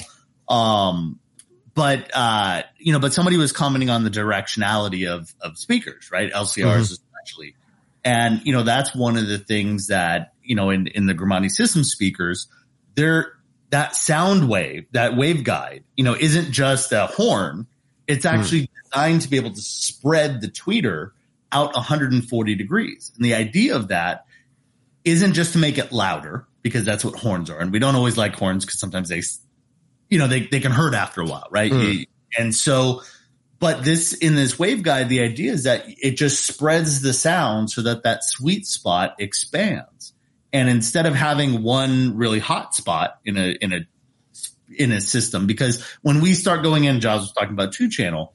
When you look at two channel, ninety something, ninety-five percent of the time, it's us listening by ourselves. Yeah, you have to sit in the sweet exactly. spot. You have one chair and that's it. That's all you need. It's a triangle, right? right. You know, I, I position my speakers here. Do I, do I toe them in a little bit? Do I do this and that? Because I just need to sit by myself with the drink in my hand and the lights off and listen to music. But when you start talking about theaters, it's a totally different beast. And so when you come in, and even coming from the Bowers and the rest, you know, from my standpoint, so many speakers were designed around two channel sound. Mm-hmm. And then they just said, well, shit, if I can sell five point, you know, if I can sell five channels, eleven channels, whatever, I can just sell more speakers. But the reality is that speaker is still tuned towards really being directional. And so you find these speakers that have this hot spot, and they sound great when I'm right in the middle in the proper location, but it's a waste for my other eight, ten, twelve seats because they just don't sound as good. And especially right. when we're talking about mid to high, which is most of what we hear in all reality, you know, when I'm listening to The Voice, when I'm listening to, you know, all this, you know, vocal content, uh, or even most things other than the big explosions, it's heavily directional. You know, and so I can actually tell. I can't tell where my sub is, but I can actually tell where my center channel is or this or that, because I can actually, I can hear that directionality in there. And I think those yeah. are the big things that, that we should be looking at. Not how much do I spend on a speaker or how much do I, you know, do for this and that for aesthetics or brand recognition, but what's the science behind this? You know, how, yeah. how can they actually support this, uh, objectively? You know, and, and tell me that I'm going to get better sound, and not just in my one seat, but for, you know, the other, again, whether it's three seats, four seats, twelve seats, fifteen seats. Um, you know, if I'm looking at a theater, in all reality, I should be looking at speakers and technology that support that. And I think that's, you know, A E S sixty-seven. I think, you know, networked audio, the fact that I can tune my systems remotely or be in a room and I can change which amplifier. So if I hooked it up wrong and, you know, my left is my right, I can literally switch that without going back into my rack. You That's got this nuts. Amazing system and you're like, damn it, I screwed it up. Oh, and it happens all the time. I don't have to get up to fix it. That's right. I'm just going to switch this so, out or, the, you know. Yeah. Giles, how many times did you get to do a demo in that room? Uh, did, just once. Just once? Okay. Yeah, I, I didn't have enough time to do everything I, I wanted to do at the show, so I yeah. I, I I only heard it once, D J. Really?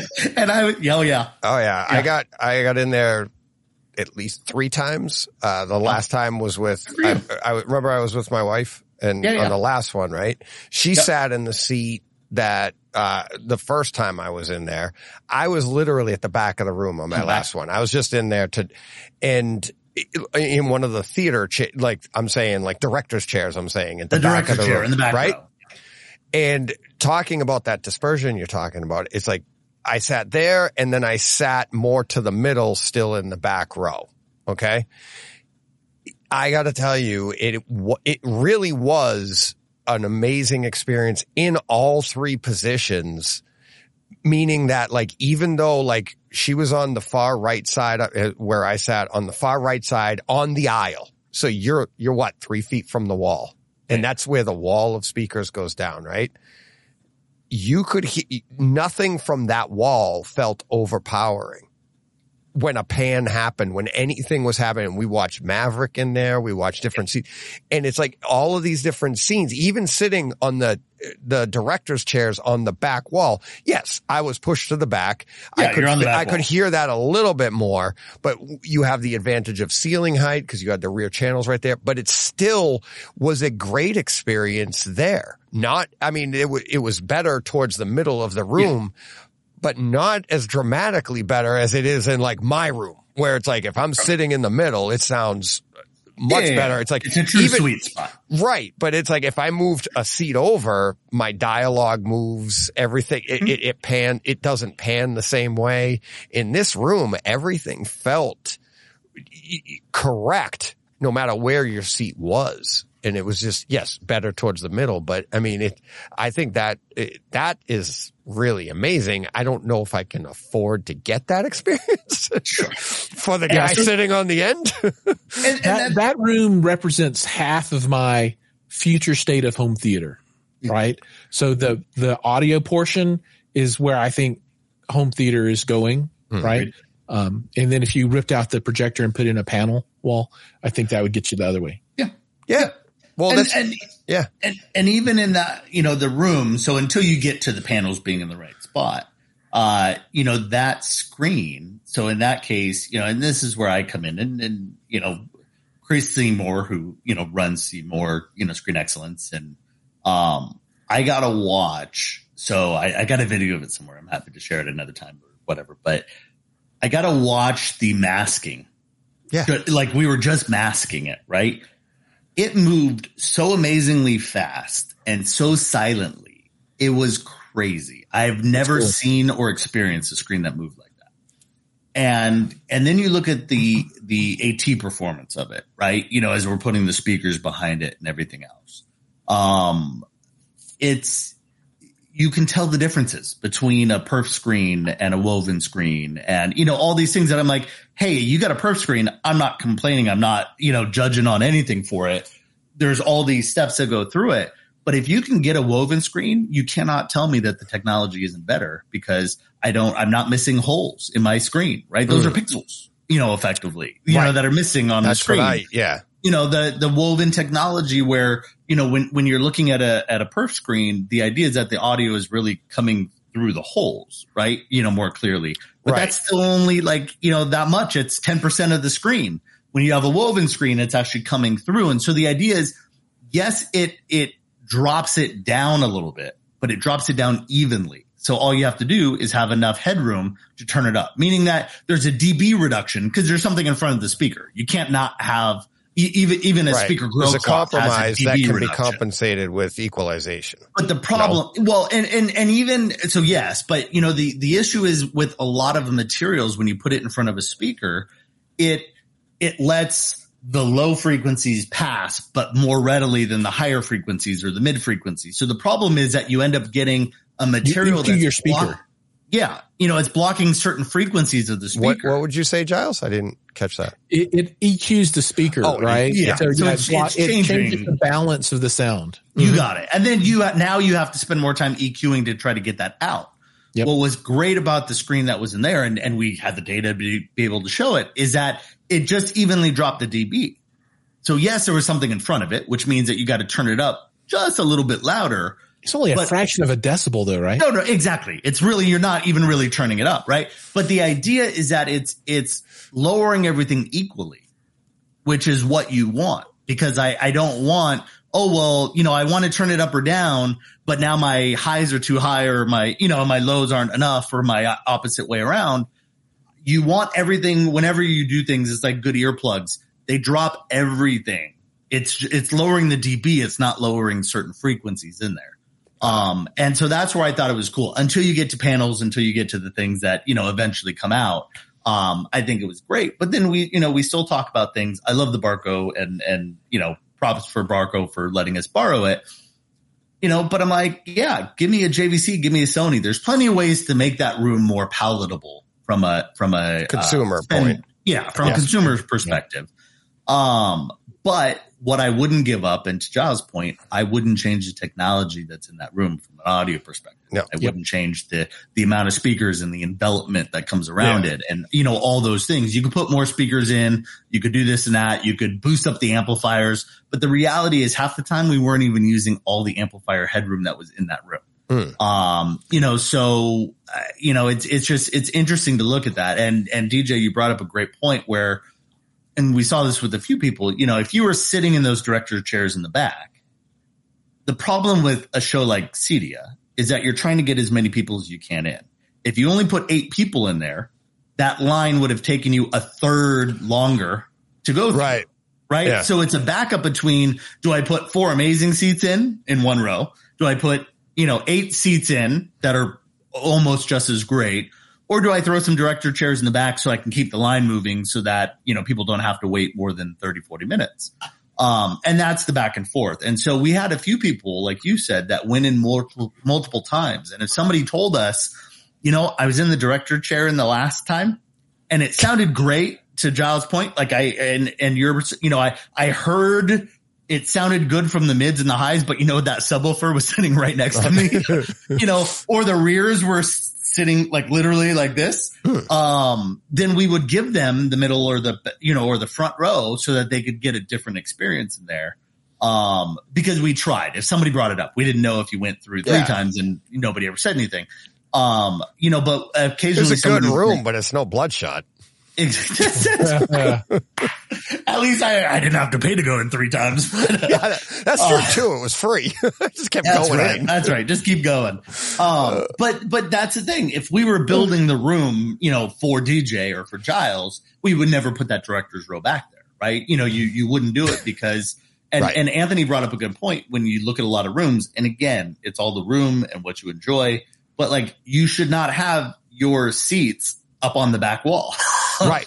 Because the reality is those rears are right there. You right. can't get the right angles to be able to to truly pull that off versus being, you know, let's say a third of the way in or two thirds of the way or half the way into the room from the front. Yeah. Um, you know, it really comes into room design and acoustics. Oh, yeah. Um, you know, and not just trying to squeeze as many chairs as you can in, um, you know, which is what we sometimes do at CEDIA, which yeah. I saw in all the other rooms as well. You yeah. know, where... You know, you're well, just, you know, people squeezing in the Alcon's room and this and that yeah. because you, you're trying to get people in the room and nobody wants to yeah. wait an hour. You know, this isn't Disneyland. No. You know. But when I, um, when I came home and I did my podcast on Tuesday, it's like I did my top five home theater rooms, my, the experiences in there. And I had, uh, Trinnov and Grimani room as like A and B, one A, one B. Grimani, I gave the push for like what you were saying, Giles, is because I'm like, they were both great experiences, but I felt like the Grimani room had the tech that it was more uh for the regular consumer. I felt like the tech in the in the Trinnov room with that waveforming, uh, the room itself being a design, like you can call up and have your room built and they'll ship it to you. That's never coming down to our level, right? And, and even the waveforming is like, do you yeah, really, twenty-four subs is do you really need it? And they're like, well, you can do it with five, three at the front, two in the back. Mm-hmm. But at the same time, I talked to a bunch of people and they're like, you can get that same idea of cancellation with room treatments. So yeah. you, it, it's a tech that you don't, or just four subs in the middle or the corners of the right. room. Right. You know, but you know what I mean? It's like, it's, it's a tech that it's not necessarily going to be that in, entire environment. It was amazing. It's an amazing experience. It was an amazing room. Just like, you know, the Grimani room, an amazing experience, amazing room, but that future technology, I think that is where, I mean, it's just going to simplify potentially, and I, I was saying this to Chris, it was like potentially this could solve maybe even some H D M I issues in the future. Like how far do we push this entire network idea? Oh, you push it all the way. H D M I That's, will go away and it'll be replaced by one hundred gig fiber. Yeah. Yeah. yeah. And Ballon, I mean, I, I'm, I've been using Ballons for years, right? Which is just cat cable with a box on each side. So yeah. well, know, it won't even to- be that though. It'll be true I P. It'll be Ethernet. Yeah. Internet yeah. protocol. Yeah. yeah. Yeah. Which is just to say, you know, so now the box is inside the source, right? Or, you know, yeah. so yeah, I mean, but I, I agree. I think it's, you know, it's, it's all the way for all of it. I mean, if I can just terminate, be it, be it fiber, cat, whatever, but in a digital format, I'm reducing the amount of D to A's to A to D's to D to A's that we're hmm. putting into our systems now. It removes, which is my favorite part, it removes ground loop hums. The reality yeah. is we're all chasing down these hums because my subwoofer is in the room and on mm. a different outlet than my rack, which is in another, you know, area, which and is in I a string different- this other copper cable. Yeah. And and that's why we have ground loops, right? I mean, even in a rack, you have different grounds that are technically between the different products and, and the rack itself. And that's why we ground racks and, you know, all these things that you do when you start getting super crazy, uh, you know, grounding rods in the ground. I mean, you know, some people get get hugely and more power to you. They're right. But, you know, you're you're squeezing percentages, right? The last one percent. But. But if you can eliminate that because it's digital, and that was the first thing that caught me when, when I was first kind of learning about networked audio and A S sixty-seven in this room was, so I don't need a grounded cat cable first off, you know, because if you ground it now you start having grounding issues, but it's, it's a floating cable. I don't have ground loop issues. You know, there's no, my source to my A V R, my A V R to my amplifier. None of those pieces are in there. And that, that noise, that hum, that those are the things that we chase down. In my mind, those are the dragons that I'm always trying to squeeze out. If I can get rid of that and keep as much of this in the digital format as possible, that's going to make even a, a medium quality speaker sound that much better. Right. Yeah. It lowers the, no, the noise floor. Yeah, because I've lowered the noise floor, you know, no different than lowering the noise floor in the room with acoustics and room treatment and things like that. And no projector. And no projector. I keep a, I'm bringing it around again. I know. Yeah. There you go. Wow. But, but those are the things that are there, right? I mean, yeah. I, I watch I watch huge, amazing rooms with a projector in the room. And I'm like, that's noise. Like, you can't right. get around that. And it's a huge, you know, it's a Barco or it's this or that. Well, you that's can. You have to, but that's another issue. You have to put it outside the room. Sure. And that's, right. a, that's a dot. Yeah. That's and, a and, whole and other design do, right? issue. Yeah. Yep. yep. But, but the people that don't, like, I, I love the fact that you love your room, but it's like, you can't tell me that it's not adding noise to the room. You know, it's, it's, mm. you know, it's the same as H V A Cs. It's the same as, uh, you know, we complain or, you know, it, you, you have isolation on the inside, but then you also have, you know, trying to isolate from the outside so that, you know, your, your spouse or whoever else doesn't hear you or your neighbors right, right, right. aren't complaining, right? Those are things that we have to look at. Even the sound room ten, it was, it was nuts. So we did a measurement before show started. And before the show started, the outside of the room was eighty-five decibels, right? So if we were outside the room, it was eighty-five decibels. Inside, before we put up the treatments, was seventy-five decibels. So, like, just closing the doors without all the treatments and everything else, it was still loud. seventy-five decibels. Yeah, yeah. You wouldn't build a room, you know, let's say in a Grimani room or, you know, would start at twenty-five to fifteen decibels. Right? You wouldn't even build it because there's so much noise going on in there. And yet we're required in three days to build something around seventy-five decibels. Um, and yet if you listen to it, when you were in there, you really didn't hear that much. It sounded good. You walked in and you could hear a clear difference between being outside the room and inside the room. Yeah. By the time that room was done. And that wasn't, you know, it was a temporary structure. That gets me to that. Uh, Giles, you, you did the Trinnov room? Oh, yeah. And did they play? It was such a weird choice for a, a floor, like a showroom floor, to do a Quiet Place demo. Now, it's a uh, great scene, yeah, but it I, I really takes you out of it. Yeah, I, I I did not like their choices in general. Um, you know, I didn't like the Trinnov music thing that they played at the beginning. Um, I, I yeah, I wasn't a big fan of their their choices. The room was fine. Um, it, it sounded great. You know, uh, it, it, it's like uh, when what what was it last year? They had the huge uh, Macintosh uh, amplifier yeah. room. Yep. Yeah, I I didn't like that room very much. You know. Um, but yeah, you're right. I, I didn't like their choices. I would have chose chosen different things for sure. I like. I did like they did the Spider-Man one, and that, yeah, the, that was with really the, good. Uh, with the Mysterio, because yeah. what was fun about that one is Sony did the same thing in their uh, in their big in their yeah high, in the big room the, in the, the big room, room right. So, yeah. so you got to see, and they and it's. To be fair, they ran their system there. It was all Sony, except for what did they have on the wall? Sony A V R with C A Fs. Yeah, yeah C A Fs, that's what it was. But it was a Sony A V R, no external amplification, no video processor.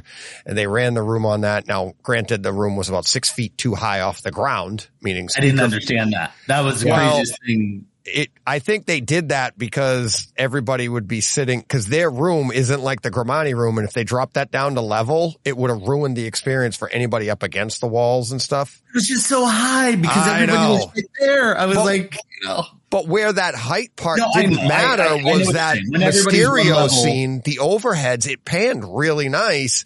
And like when you're waiting in line, which that one had an amazing line because it, it did have a lot of seats in there, but it had a pretty big line. But then you go over to the Trinnov room, do the same scene, and it takes you twenty minutes, thirty minutes to get between, and you're like, they both went overhead. They both sounded really loud. They both, I mean, what, obviously Trinov's way better, but what I took from that is like, and I said it to my listeners live from the show, I was like, guys, our rooms aren't that far off from this stuff. I mean, yeah. we're talking percentages. It's like, no, we yeah. don't have a Grimani room. We don't have a Trinnov room. But when you can literally go from a room that I know my room is better than that Sony room, and that Sony room was pretty damn good, when you ran right over to the Trinnov, waited in line, and got in there and went, oh my God, it's, I mean, this is better, but we're not that far. It's not like you're going back to the yeah, old but it's Cineplex. Eight, yeah, it's five times more and it's a million dollars. And is that million dollars worth it? Right. right. You know, and it's, um, we have good stuff. So yeah. No, no, no doubt. And and again, placement of speakers, room acoustics, all those things have hmm. such a big impact on the room. If you know, you put those speakers in the wrong spot, doesn't matter what you buy, they're oh, just yeah. not going to sound really bad. Yeah, you know, and, and that's the thing. So Eddie made a comment on here, and and I'm going to take a look at this. What is it? Um, so Ed, Eddie brought up. So he says Giles, the J V C synthesis, uh, you know, has Dante included. So the J B L, uh, I think, so the, I guess, yeah, I think this, the J B L. Oh. So, so here's the thing. So, you know, and, and a lot of us know, and, and again, uh, J B L is, you know, great product. Uh, that's kind of a piece off of Trinnov, I believe. My understanding is that it has Dante, but that Dante is for the two channel, that it does not do mm. a full high, what they call high channel count, uh, uh, networked audio. So meaning that you could get an Atmos system or a sixteen channel system. So it's a six, I think there's two pieces in there. It is a sixteen channel processor. It has Dante included, but I don't believe that all sixteen channels are able to be Dante controlled. And I will check that out, Giles. All right. I will Eddie? check that out. I will check that out, Giles. Uh, I will check yes. that out, Eddie. Thank you. Um, because that, that's not a complete statement, but my understanding was that Storm, Trinnov did not have that technology integrated yet. They have Dante, they have A E S sixty-seven, but only in a kind of two-channel, smaller channel count setup, not in a theater count, high, you know, high channel theater count setup. Uh, I will check that out. But as far as I know, uh, effectively at that twenty grand level is kind of where you're starting at the moment. I don't know if digitally they can update that or if it's in the, you know, in the chipset itself. So hardware versus software. Um, but I don't believe that that's the case, Eddie. But I will double check that because I, I, I would love it. My perspective, you guys, I just I want these technologies to be as inexpensive as possible so the most people possible can enjoy it. I mean, I, because again, it's, you know, to Giles' point, this is where this stuff is going. This is where the stuff should be going. So yeah, I don't want it to be just stuck to the one percent, but like anything, it starts at the top and then works its way down. Right. Okay. It started, so here's, here, here's the quote. Here's the quote. I'm reading from the J B L instructions. Dante Network Audio bridged the gap between residential and commercial applications. All sixteen channels of processed audio can be routed on a single Cat five E or Cat six cable over a standard I P network. Dan- Dante is easy to set up and compatible with Dante-enabled J B L synthesis amplifiers. So I think this is a J B L add-on and not part of the Trinnov stack. Could be. So that's I would love if that is correct. And, and Eddie, that's why I say I put a caveat. I'm going to have to look into this. Yeah. Uh, so thanks for looking that up, Giles. I, I love that. If you can get that at seven grand, uh, you know, and, and get a full Dante or A E S sixty-seven, uh, experience out of that, that is phenomenal. Uh, and I will be talking about J B L synthesis because of that. You know, like, like I said, so I'll, I'll have to take a look. I'll, I'll make a few phone calls in the next day or so to, you know, see exactly if there's any caveats in that. Um, but yeah, I'll go off of what Giles said. So, you know, based on that and what Eddie's saying, if, if you can do, you know, A E S sixty-seven or Dante, uh, either protocol. Dante is just a proprietary version of A E S sixty-seven, yeah, effectively. So, um, you know, then, uh, then more power to them. You know, I, I think that's great, but I, I was, I will say, uh, hugely impressed with what Storm did. And, you know, as we were in Sound Room ten together. Okay. Absolutely. Is that true of all? Uh, we'll have to look. I don't, I don't, yeah. It's hard to have a discussion in the chats, but I I'm know. curious, Eddie, because I always thought that maybe you're on the higher end side. Does it split between R CAM and Trinnov? Because I always thought it was a kind of a different processor. I'll say custom. I won't say lower end, but you know, a, a custom right. version of a Trinnov. So, um, SoCal does a Trinnov copy or a rebranded yeah, Trinnov. Yeah, rebadge. Um, yeah. Okay. Maybe that's where it is. It's hard to remember. I, I don't, I, I don't know what the, Yep. synthesis comes a J B L synthesis makes great stuff. So like I said, I, I love that. I will definitely be researching that because I'm all about talking technology, not about brands necessarily. So, you know, if a brand can do the same thing, then I'm all for that. Cool. Cool. Wait. All right. Hour three. Hour three. Well, I, I mean, we covered a lot. Um, Giles, we're going to have to have you back, buddy, and we're going to have to meet each other appropriately. I really want to get your, I really do want to talk to you about how you started, because I, I love, I mean, we have, we're so, what we've talked about together so far, we're so like-minded, and we, I think, you know. I'm, I'm happy to come on just anytime. Just let me know. Give me a little warning. And, uh, you know, I, I, I love to do this stuff. I had a, uh, you know, this uh, earlier today I had a speaking engagement professionally, and I moderated a panel for A I in the workplace, right? And, you know, do this at nighttime. And I, this this is stuff I love. So I'm I'm down. Awesome. Giles is like, just don't invite Brett. He ruins everything. Awesome stuff that he's got, making me jealous. You with the microphone tonight, Brett. Uh, you, you know, I like to bring it. I don't think I've ever done that, but you know what? No, I've been, you haven't. I've been watching, don't, I've don't been watching more TikTok and all this stuff. And that's what they all do now, right? They all sit there when they have these mics, yeah, and they, they hold them. Right. I'm like, why, why? But uh, you know, they're kind of interviewing and this and that, but yeah, um, I just so move like, you know, I have to move with it. I can't sit still, but I, I don't. D J, you have a beautiful microphone. That's an A D H D. It's the same issue as yours. That's, that's not it? a, that's not yeah. grabbing the mic. I'm complimenting myself. I know. I know. Well, you are a very smart gentleman. You are. I'm, I'm something. I don't know. My I, wife doesn't necessarily agree. Well, look at, yeah. look at all those books in the back. Yeah. And I've read most of them even. They're, yeah. There you go. Yeah, it might. Are those all books? They look like D V D, Blu-ray. No, there's only there's only one disc, and that is that's that disc. disc? That's and disc. That's is that House of the Dragon? Yeah. Okay. Yeah. That's yeah, what I thought. That's, that's the only uh, optical media. Everything else is just paper. Okay. Well, the, the, this I had to put it behind my head. That, this is I saw that that silver one. Look at yeah. that. Impressive. What is that? That's my hundred thousand badge from YouTube. Oh, which is okay. recent, right? Relatively recent. Uh, a, a couple of months ago. Yeah, yeah. Oh, well, that's yeah, really yeah. It's, it's recent, totally recent. Yeah, yeah. This year. I'll, yeah. I'll have to have my son three D print me one. There you go. I got one too. Right. Gold. I, like, I want a I want a gold one so bad, but you know, what's that, maybe, a million? Maybe when I'm eighty, a million. Yeah. Yeah, oh. yeah maybe when I'm eighty. There you, there go. you go. I don't know if I do more go. cell phone content. I can I'm get trying to get to a thousand, and it's, I'm like, I'm all excited. I'm I'm close. I'm at like nine seventy. We're, work, so, we're yeah, working I'll at tell it. You the secret. If you want a, a bunch of followers fast, um, and this I did this accidentally. Well, I want to earn it though. I don't want the no, trick. no, no. You earn it. You earn it. Okay. A bunch of followers fast, but to earn it, and this is what this is what I did. I got I got uh, thirty eight million views on a short. Mm-hmm. And I don't even, it's not even on my channel because I deleted it. Uh, because, and it was, it wasn't like anything special. It was just like some music stuff. And, and I was just playing around. I'm like, hey, let's, I want to, I want to figure out how to do shorts and this kind of thing. And I posted this thing up and got thirty-eight million views and got me eighty thousand subscribers. And I'm all like, and you never have to dance in a bath towel again. Uh, yeah, one time. So yeah, I mean, yeah, because no. everybody's, you know, when, because my, my subscriber jumped, our account mm-hmm. jumped pretty fast. Everybody's like, he bought them. No, it's just no, yeah, YouTube shorts.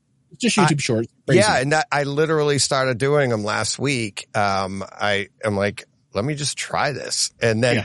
I was up. I tried to get too fa- like I typically do, like we do in home theater. I tried to get too fancy, and I tried to make a short after hockey the other night, and I'm trying to edit it and do all this. Next thing I know, it's three o'clock in the morning, and I'm like, this isn't what a short is about. That's right. Right. My and short like, on take eighty-one. Yeah. On the- and I'm uh, like, just go to bed, you idiot. And I, and that's what, but, but you're right. It's like what I made three shorts one day, just literally they each took me less than a minute to do. And I didn't yeah. even know how to, I still don't really know how to do them. But then next thing I noticed, my little numbers were like, I'm like, I see these spikes. I'm like, what yeah. the heck is that? So yeah, you're, I, I'm just, I'm just not savvy in it yet. So yeah, in all, no, it's, uh, it's YouTube another, thing. It's another avenue for content. And okay, I just got hate mail today from a guy and he's all like, I watch your content on a laptop and I don't appreciate the vertical content. Yeah. I'm like, okay, then, yeah. then don't watch those. Watch the ones that are in landscape, right? Because right. uh, I got plenty of those too. But yeah, and, and another thing that you can do, and word to the wise, if you do YouTube, um, make a video, you know, have it normal aspect ratio, sixteen by nine. And then you can go to uh, video dot com, V I D Y O, okay. and uh, and you point it toward your video and it will slice it up and put it in vertical format automatically using A I. Is that how people are doing it? Because I was telling – That's how I'm doing – That's okay. how I'm recapping. How the smart people do it, T J. Yeah. Uh, yeah, well – For videos I, I, that I've already made, I do that. And uh, it cuts it down to one minute pieces. Yeah, yeah. Oh, my God. Love it. Love it. Yeah, because yeah. I, I did one last – one of the ones I did was – it was a outtake, not even an outtake, but in the middle of the show, the three of us didn't want to talk about this one particular movie. And I said to Steve, I go, Steve, why don't you go first? And it was – it, it, we none of us liked the movie. And Steve was just like, I uh, – uh, oh. But and it, it worked because we were all vertical on the side on StreamYard, right? And we had right. the movie off to the side, so I was able to just slide it over and see us. But I'm like, right. how do I do it if all three of us are like this? How do I play that clip? So I haven't figured that out. So I appreciate that. So well, actually, so I'll be texting actually, you tomorrow. Yeah. What's that link again? Yeah. So it can actually uh for stuff like this, chop the screen up and then stack them. Restack yeah. Them. Yeah, awesome. So it'll, it'll it'll restack for you. Oh, beauty of A I, right? Uh, you know, yeah. let let it do the work when you're just trying to do some simplified yeah. organizing. And it's funny because uh, I know how to do all that in Adobe. I know how to slide, I know how to ma- manipulate it, but it just that takes just, time. It, oh my God, it takes time, and that's what I was trying to do. And then I produced it, but then I couldn't figure out how to te- get that to upload into because shorts have to be a certain way. And I I had already formatted it vertically, but. It was three o'clock in the morning. I'm like, just go to bed, idiot. We can take this offline, and I'll give you my master class on shorts. It takes thirty seconds. Love it. Oh, not three hours?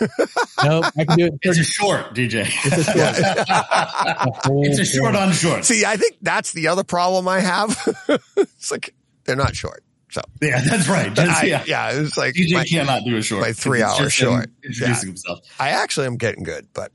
All right. We'll definitely have you back, Giles. Thank you very much. Uh, hopefully we helped some people with their, uh, their Zappiti issues or their future, you know, and people looking to the future. Cause I think if you have a Zappiti, don't fret. If you don't have a Zappiti, just you know, oh, congratulations. No, no, pay attention, because this is the stuff. This is the education, right? Don't just be like, glad I didn't get one, and then go out and buy a Zidoo. Yep. It's like, so yeah, uh, just, but thank you guys very much. Really appreciate it. It was a blast. Um, and I love the tangents. I know I love them. Brett loves them. Giles, do you love them? Do you? I, I, I, mean, I love. You that's love the whole point. Yeah. You, you know, without the tangents, it's dry and boring, right? Yeah. It's all of those spontaneous conversations that take you around the world. Those are where the details come in. That's the juicy stuff. I told you. And that's frankly how you can tell the people that are truly passionate about this versus yeah, the guys that are just trying to make a buck. Right? Right. Like D J, you know, we talk about this all the time. We could talk for two hours and then, or three hours. And then at the end of it, we'll talk for another hour because we're just, you know, BSing about whatever. And we yeah. could talk cars. We could talk about yeah. whatever. Giles, we've done the same thing, you know, mm-hmm. and, and it's like, so, and that's where I love, you know, getting to introduce guys like you guys together. Thank that, you. you know, have different takes and different ways of looking at things.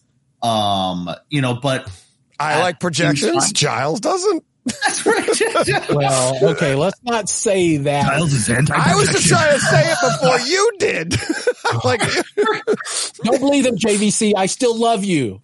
That's don't right. Mean, come out with a panel, J V C. That's they are. Oklahoma, you guys hey, are awesome. Brett, you finally do have to moderate us because we're like. That's right. That's right. Well, D J, you know that's the other way that Giles isn't telling you to get big views. Is you have to do the negative big kind of, I you know, can't. bash on it, right? See, but he so now doesn't. You can do a negative bash right. on no, I, I, I Giles hate McCoy one. hates projection. So, that's the short. You you are absolutely right. That would get more views than anything. And if I mm-hmm. went with takedown videos, I could I could just kill it with takedown oh. videos. But uh, I, I yeah. I, I don't make mm, any videos though. I, I see stuff on and I'm it. like the takedowns that you could do. I'm just like. Yeah. There's a problem here. There's a problem there. That's like, well, hmm, that's accurate information, but tell them the rest of it too. Well, that's, like, and that's the thing, right? You know, I, I love being objective. I'm the first to say, and most anybody that's known me, I, I will say if there's something negative on a Kaleidescape, if there's something ne- yeah. like I, I try to be objective because that's what you're trying to do is educate, right? Mm-hmm. And if somebody wants something, great. And if they don't, then that's fine too. I'm just there to educate. But, you know, yeah, you know, the guys that are just taking down, like most of these other brands, there's some bad brands out there, frankly. But most of these brands are trying to do what they think is the best solution at whatever price point, at whatever, whatever. Um, and, you know, my thing is, yeah, they're all available. We all have choice. I think sometimes there's too many choices, which is where, again, the market segments so much that yeah. nobody from a business perspective prospers. And unfortunately, then those companies go out of business. So I do mm. think that there's a time where just because I think I have a better way to build the speaker doesn't mean I should build the speaker. Um, you know, but at the same time, you need that differentiation. You can't all have the same horn or compression or, you know, whatever speaker that you want or ribbon or what have you. You have to have options because everybody hears things differently. Everybody sees things differently. Everybody has a different price point, right? Mm. And that's really what it's about is not taking down, but being able to sit there and say, okay, for the money, here's the best, better, good. Right. Buy what you think is best.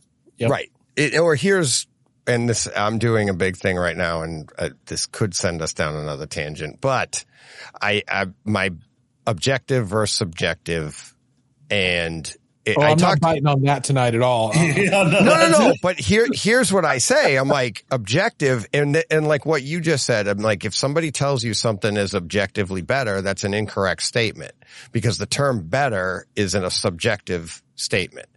What is a subjective word, right? So if somebody tells you this is objectively brighter, that's a correct statement. Now, do you like that?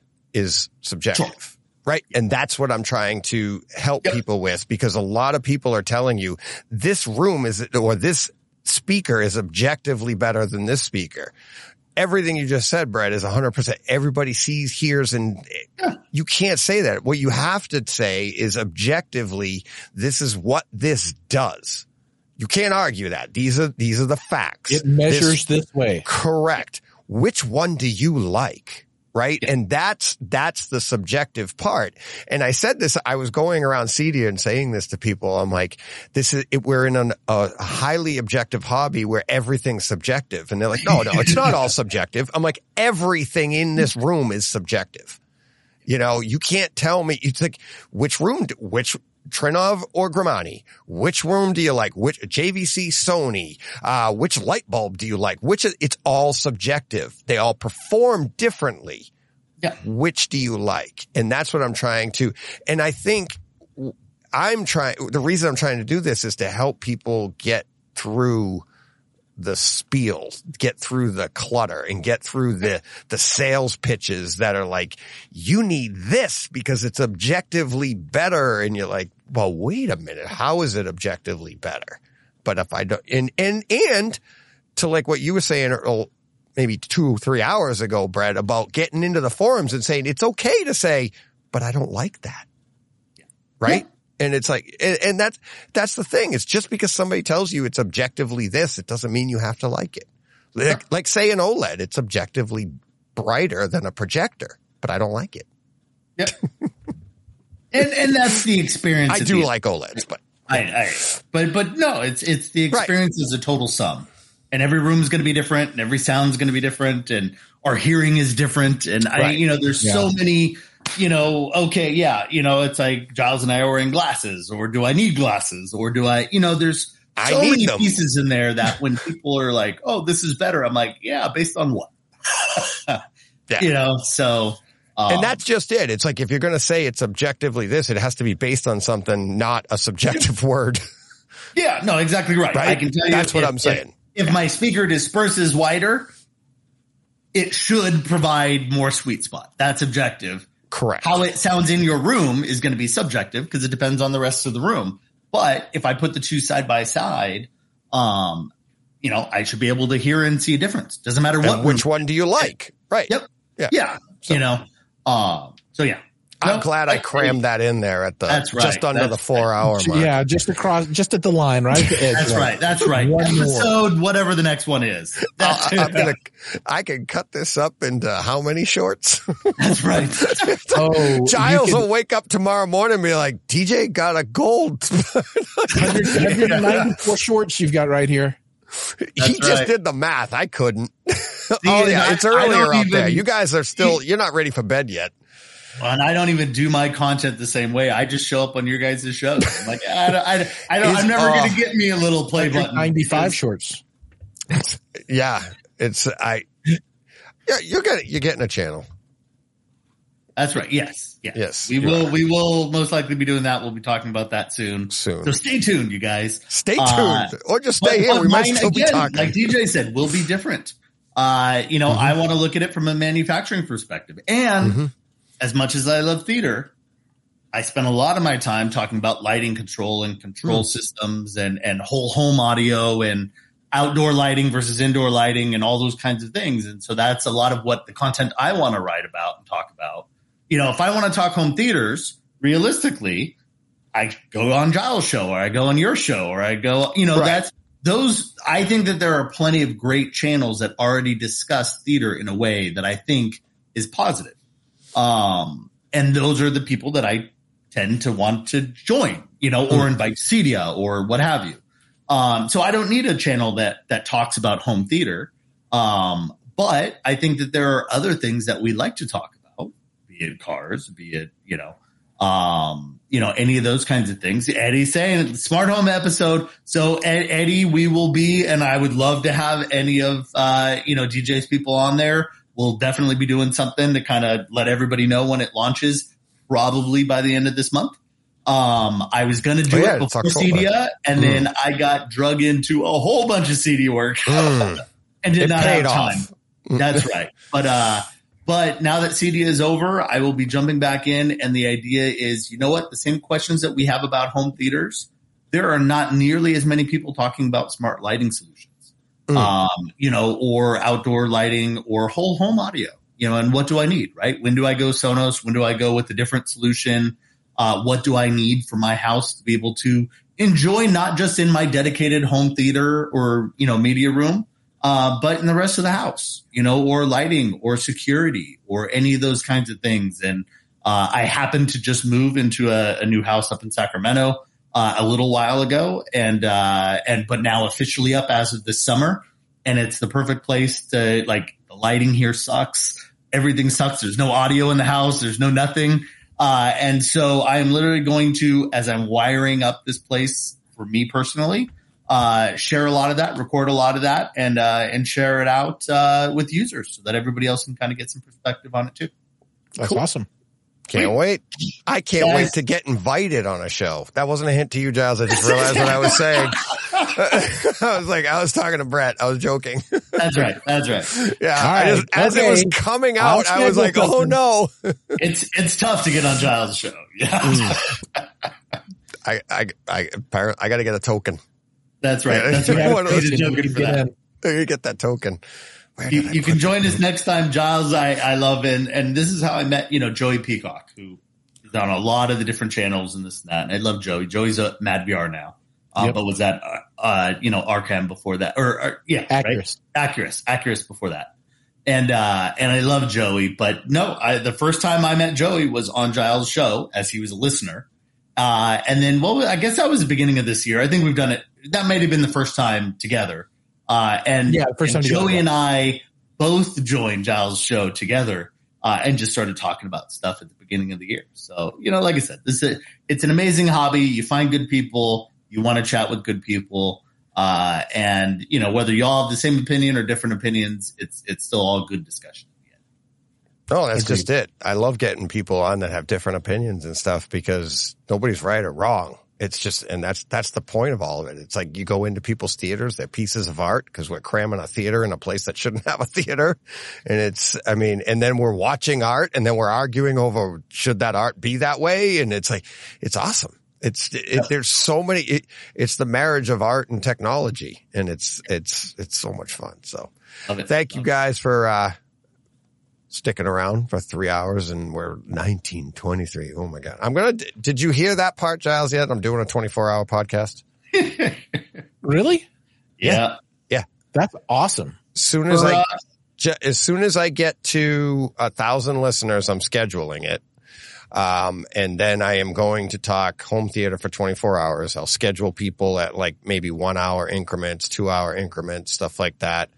Originally it was a, It was a joke. It, Todd asked me on air if I could do it, and flat out I was like, yes, and we were going to do it for a charity, but then we got all busy, and I'm like, I'm just doing it, and then next year we'll do it, and we're going to raise money for a, a, a big cause and stuff. But this year, hopefully, when I, I'm at – I just checked. I'm at nine seventy-one, so when I get to one thousand – Oh, you're there. Oh, you're we're done. there. Look, we're going we're gonna be doing twenty-four hours in a week from now. So, well, I got a uh, schedule. I said I'd schedule it. It's not I, like when I, I hit a thousand, I'm on air for twenty-four hours. I expect twenty-four hours at that. I'm going to be watching. Tick, tick, tick. That's tick, right. Tick. Yeah, yeah, yeah. Okay, you guys, you have five minutes. No, I can't Lose wait. Lose them over a thousand, I, I, and we're staying on. I can't wait because I, I'm thinking with Brett's energy, I got to get him on in the I'm last on. half. He'll. Oh, I know you're on. Oh, um, but yeah, bring. all of you guys on. I know listeners want to come on because I, I, I host listeners as well.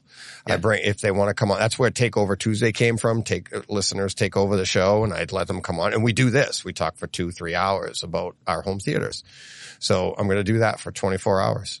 So I'm love it. Yes, I, love it. Excellent. Yeah. So hopefully, hopefully you're in for that too. You know, five, Absolutely. ten minutes. Just let me know.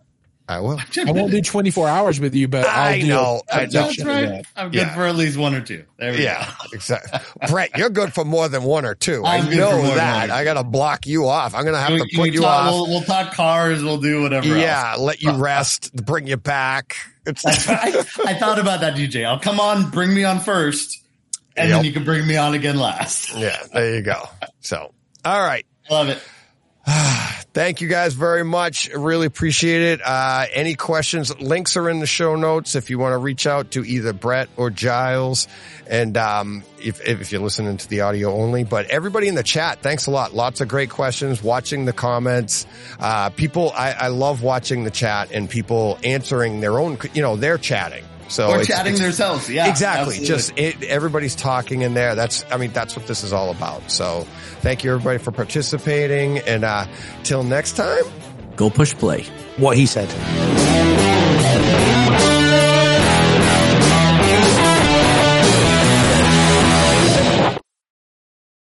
Hey, Fred. This has been a Hey, Fred production.